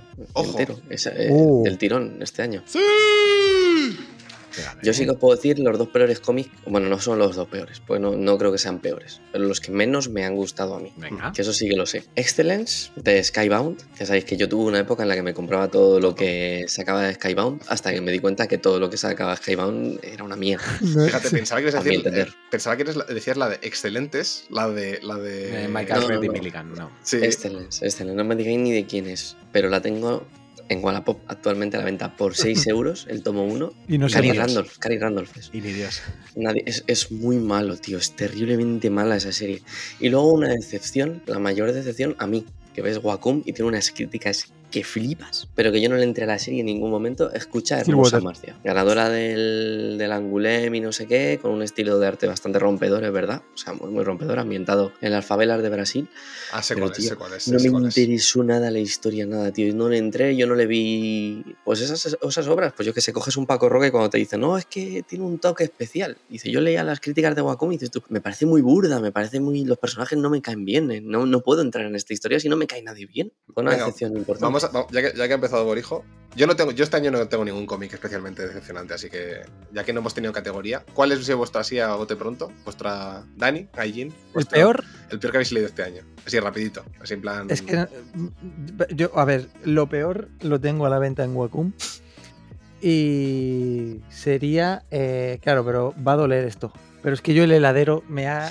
Pero eh, ¿cómo va a ser peor el Pero claro, Vamos eso, eso- eso no es lo peor, es lo que más te ha decepcionado, que también me vale. Bueno, es lo que más me ha Claro. decepcionado porque empezó muy top y ahora veo que es una manera de alargar el chicle. Venía por mí. No, no, que no. no me- Que va, que va. Si al final, escúchame, no es que alarguen el chicle, es que al final es una antología de historias de terror. Es que dicho por el propio autor, escúchame, te pueden gustar más o menos. Yo te lo compro, yo te lo compro, te lo compro. Dicho por el autor, todo lo que es la trama de fondo, si no existiera no pasaría nada. Pero no es lo que te 30 vendían al principio. En el número 34, que no hemos llegado, hay otra vez un tomo de trama que retoma, pero realmente se han tirado mogollón que yo no voy ¿Estás al dando, día. cuenta, ¿Estás dando cuenta de lo que está diciendo? En el tomo En- en el 34. número, número 34. Bueno, sí, en el número 34 eh, recogen otra vez la historia. pero porque no es importante realmente lo que te estoy diciendo. Claro, pero es que lo que me ha pasado a mí es que esas primeras historias que me impactaban, el no es importante ya lo están trasladando a todas las demás historias, porque los últimos tomos son bastante flojeras. Y a pesar de tener algún intento de invento narrativo, Joder, hay algunos números que no te los crees, de todas formas. de los últimos tomos, bah, Bueno, sé. esto veo que también da para otro programa, Sí. chicos. Sí. ¿Y el, y el tuyo, Miguel Ángel? ¿Es de El rápido? mío, voy a ser sintético. Estoy haciendo el Caballero Luna saga. Entre el tomo 2 y el 10, por el que voy ahora, pues ya todo mal. O sea que. o sea que- O sea, entre el tomo 2 y el 10. sí, Pero ¿y con eso qué vas a hacer? Yo tengo curiosidad. O sea, ¿te la vas a quedar cuando acabe? Me la voy a fumar enterita y luego haré mis consideraciones, haré mis números. Creo, cre- creo que, te, que te- te queda poco, ¿no? Porque termina en Jeff Lemire, así que. Ah, bueno, te queda este año y el que, y el que y un Acaba, que viene. acaban Jeff Lemire, no, no es lo No sigue, no sigue, no sigue. Qué favor os han hecho más grande. 2025. Pues nada, eh, Pues estás- y no te saltas, no te saltas ninguno. No Eres un. ninguno. ¿Vienen numerados? O sea, estás secuestrado Sí, sí, por la vienen- numeración. Vienen numerados. Vienen numerados. Sí, sí. Es un tío. secuestro. Y dicho esto, Hmm. eh, maestros del Kung Fu Insomne, vamos a dar por cerrada la primera gala antes de, que sigamos divagando y sigamos cogiendo carreteras Sí, porque- secundarias, porque he empezado a ver Cuenca ya muy de cerca. y me gustaría que cerrarais con una pequeña despedida y una pequeña dedicatoria eh, de la gala que queráis hacer. Así que, maestro Bori, por ilusiones. Por ilusiones, pues por ilusiones diré que, bueno, pues estos programas siempre son bastante especiales para nosotros, porque al final os estamos preguntando a vosotros, Insondes, qué os ha parecido este año, cuál es vuestra valoración. Luego nosotros ya divagamos hasta llegar a las dos horas y media de programa para leer dos documentos, pero siempre mola, ¿no? Siempre mola saber que estáis ahí, que hemos tenido mucha mandanga a nivel ocio, a nivel friki este año, compartirla un poquito con vosotros. Y, nada, por mi parte hasta aquí, porque en, la que queda no voy a poder estar. Así que ha sido un placer enorme estar en esta de videojuegos y de cómics. Y nada, eh, nos veremos en las próximas pulsiones del año que viene. Evidentemente, hombre, evidentemente vamos a dar la. Espero, espero verte antes, Bori, ¿eh? No, no, no, estoy hablando. A ver, yo también, yo espero que nos sigan escuchando, pero que esto, esta idea es que siga continuándose en el tiempo. Esa es, esa es. Con Que siga- 27 shorts en Instagram, en TikTok. Está Y que en el bonita. año que viene Formularios- Formularios que no se pueden copiar ni en Instagram ni en TikTok de los comentarios. Y yo digo que están en los comentarios y por más que los pongo nadie los puede copiar y nadie los hace porque no pueden copiarlos y no sé qué hacer con ellos. Y a ver si el año que viene aparece Daniel Warren Johnson e izquierdo. Que se lo merezca. Si se lo merece, le aparecerá. A mí no me toque Que se lo gane. Que se lo gane. tra- estará Transformers, habrá que ver si está bien o no. Dani, despedida y dedicatoria. Primero la dedicatoria, pero esto va para los de YouTube. Como los de los tenis. Que Los de los tenis. Eh, sí, Insomnes. He intentado hacer como un autógrafo en la cámara, pero esto es, si pagáis el premium, lo veis. Pues yo mm, encantado de estar aquí. Además, en uno de los temas que más cañita le he dado este año, eh, que es el tema de videojuegos, porque además ha coincidido con esta incursión en el mundo de los gameplays youtuberos, así que ha sido como un aliciente para, para ir grabando y muy contento de la recibida que han tenido este tipo de contenidos. Eh, muy contento de compartir con vosotros estas pulsiones anuales. Mira, mira cómo será la cosa, que al principio del programa por privado le escribí a Gaijin, pero tenemos, o sea, esto va a ser... Vamos a tener suficiente contenido para poder hablar tanto rato. Y estamos en dos horas y media de programa. Así que tan mal no ha ido y me lo he pasado muy bien. Espero que también agradecer, como ha dicho Borijo, el feedback con, con vosotros, Insomnes. Espero que el año que viene sigáis ahí al pie del cañón y acudáis a la llamada. Así que nada, muchas gracias a todos. Bien, muy bien. ¿No ha habido ningún chiste? ¿Ninguno? ¿Seguro? ¿Estamos? Eh, Se está, No, se, se- se está gestando. Se está sí, se está gestando. Se está gestando. Izquierdo, dedicatoria y despedida. Yo voy a ser breve, que ya he hablado bastante hoy. Eh, nada, me sumo a los agradecimientos a los, a los, insomnes que nos escuchéis. Para nosotros este proyecto es una, empezó con una cosa así como muy especial y muy personal. Y dijimos, bueno, nos escuchará alguien en algún momento, y quiero decir tal. Y el hecho de que ya pues, podamos hacer eh, programas así con feedback vuestro, o sea, es un maravilloso. O sea, estamos contentísimos todo, todo el equipo y me vais a tener este año más. Y a mí por lo menos. Me voy a dar la turra como un desgraciado que ya no tengo que estudiar nada. Y nada, eh, me agradecido estar aquí otro, año, de seguir con vosotros. Ustedes lo digo vosotros, aquí Maestros Insomnes, Gallín, Borijo, eh, Dani, Tenito y DKN que está, están ahí, en las ondas, allá donde estén. Que muy agradecido, os, quiero, colegas. Uh. Os quiero, amigos. Joder, qué bien la has sentado sacas en la oposición, macho. Ya ves. que está. Está pletórico. Es el pick de HDP ahora mismo. El MVP. El MVP. El MVP. Siempre lo ha sido. Porque siempre estaba un izquierdo por encima de los demás. Sí. por mí está válido, de hecho. Muy bien, muy, muy bonito. Pues nada, yo le quiero dedicar esta gala efectivamente a las y los oyentes, que son los que la han hecho posible, a través de sus votaciones en los diversos formularios, que no se lo hemos puesto nada fácil porque a cada uno somos un CM peor que el anterior. Yo también he puesto varios posts con los enlaces mal copiados y los he tenido que hacer hasta tres veces el mismo post. Así que muchas gracias por vuestra participación y vuestra paciencia. Deciros que estamos con muchas ganas. Esto es eh, nada más que el principio de la segunda mitad de la tercera temporada. Tenemos muchas sorpresitas y muchas ideas en la cabeza, así que ya las iréis viendo y dejadnos que os sigamos sorprendiendo un poquito con lo idiotas que somos, que cuando creéis que hemos alcanzado nuestro pick, que es lo que comentábamos antes, siempre podemos ir un pasito más, más allá, no lo dudéis. Así que nada, Insomnes, como siempre dice nuestro querido y añorado editor DKN, que estará odiándonos en estos momentos cuando escuche esto fuertemente. Así es. Leed mucho, ved muchas series, muchas pelis, mucho lo que os dé la gana, jugad muchos videojuegos y sobre todo, no os durmáis, insomnes.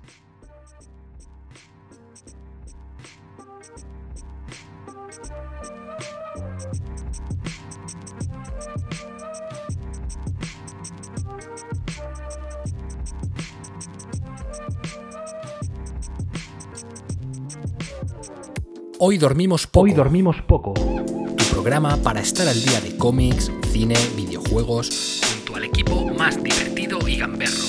No te duermas insomne y prepárate porque hoy dormimos poco.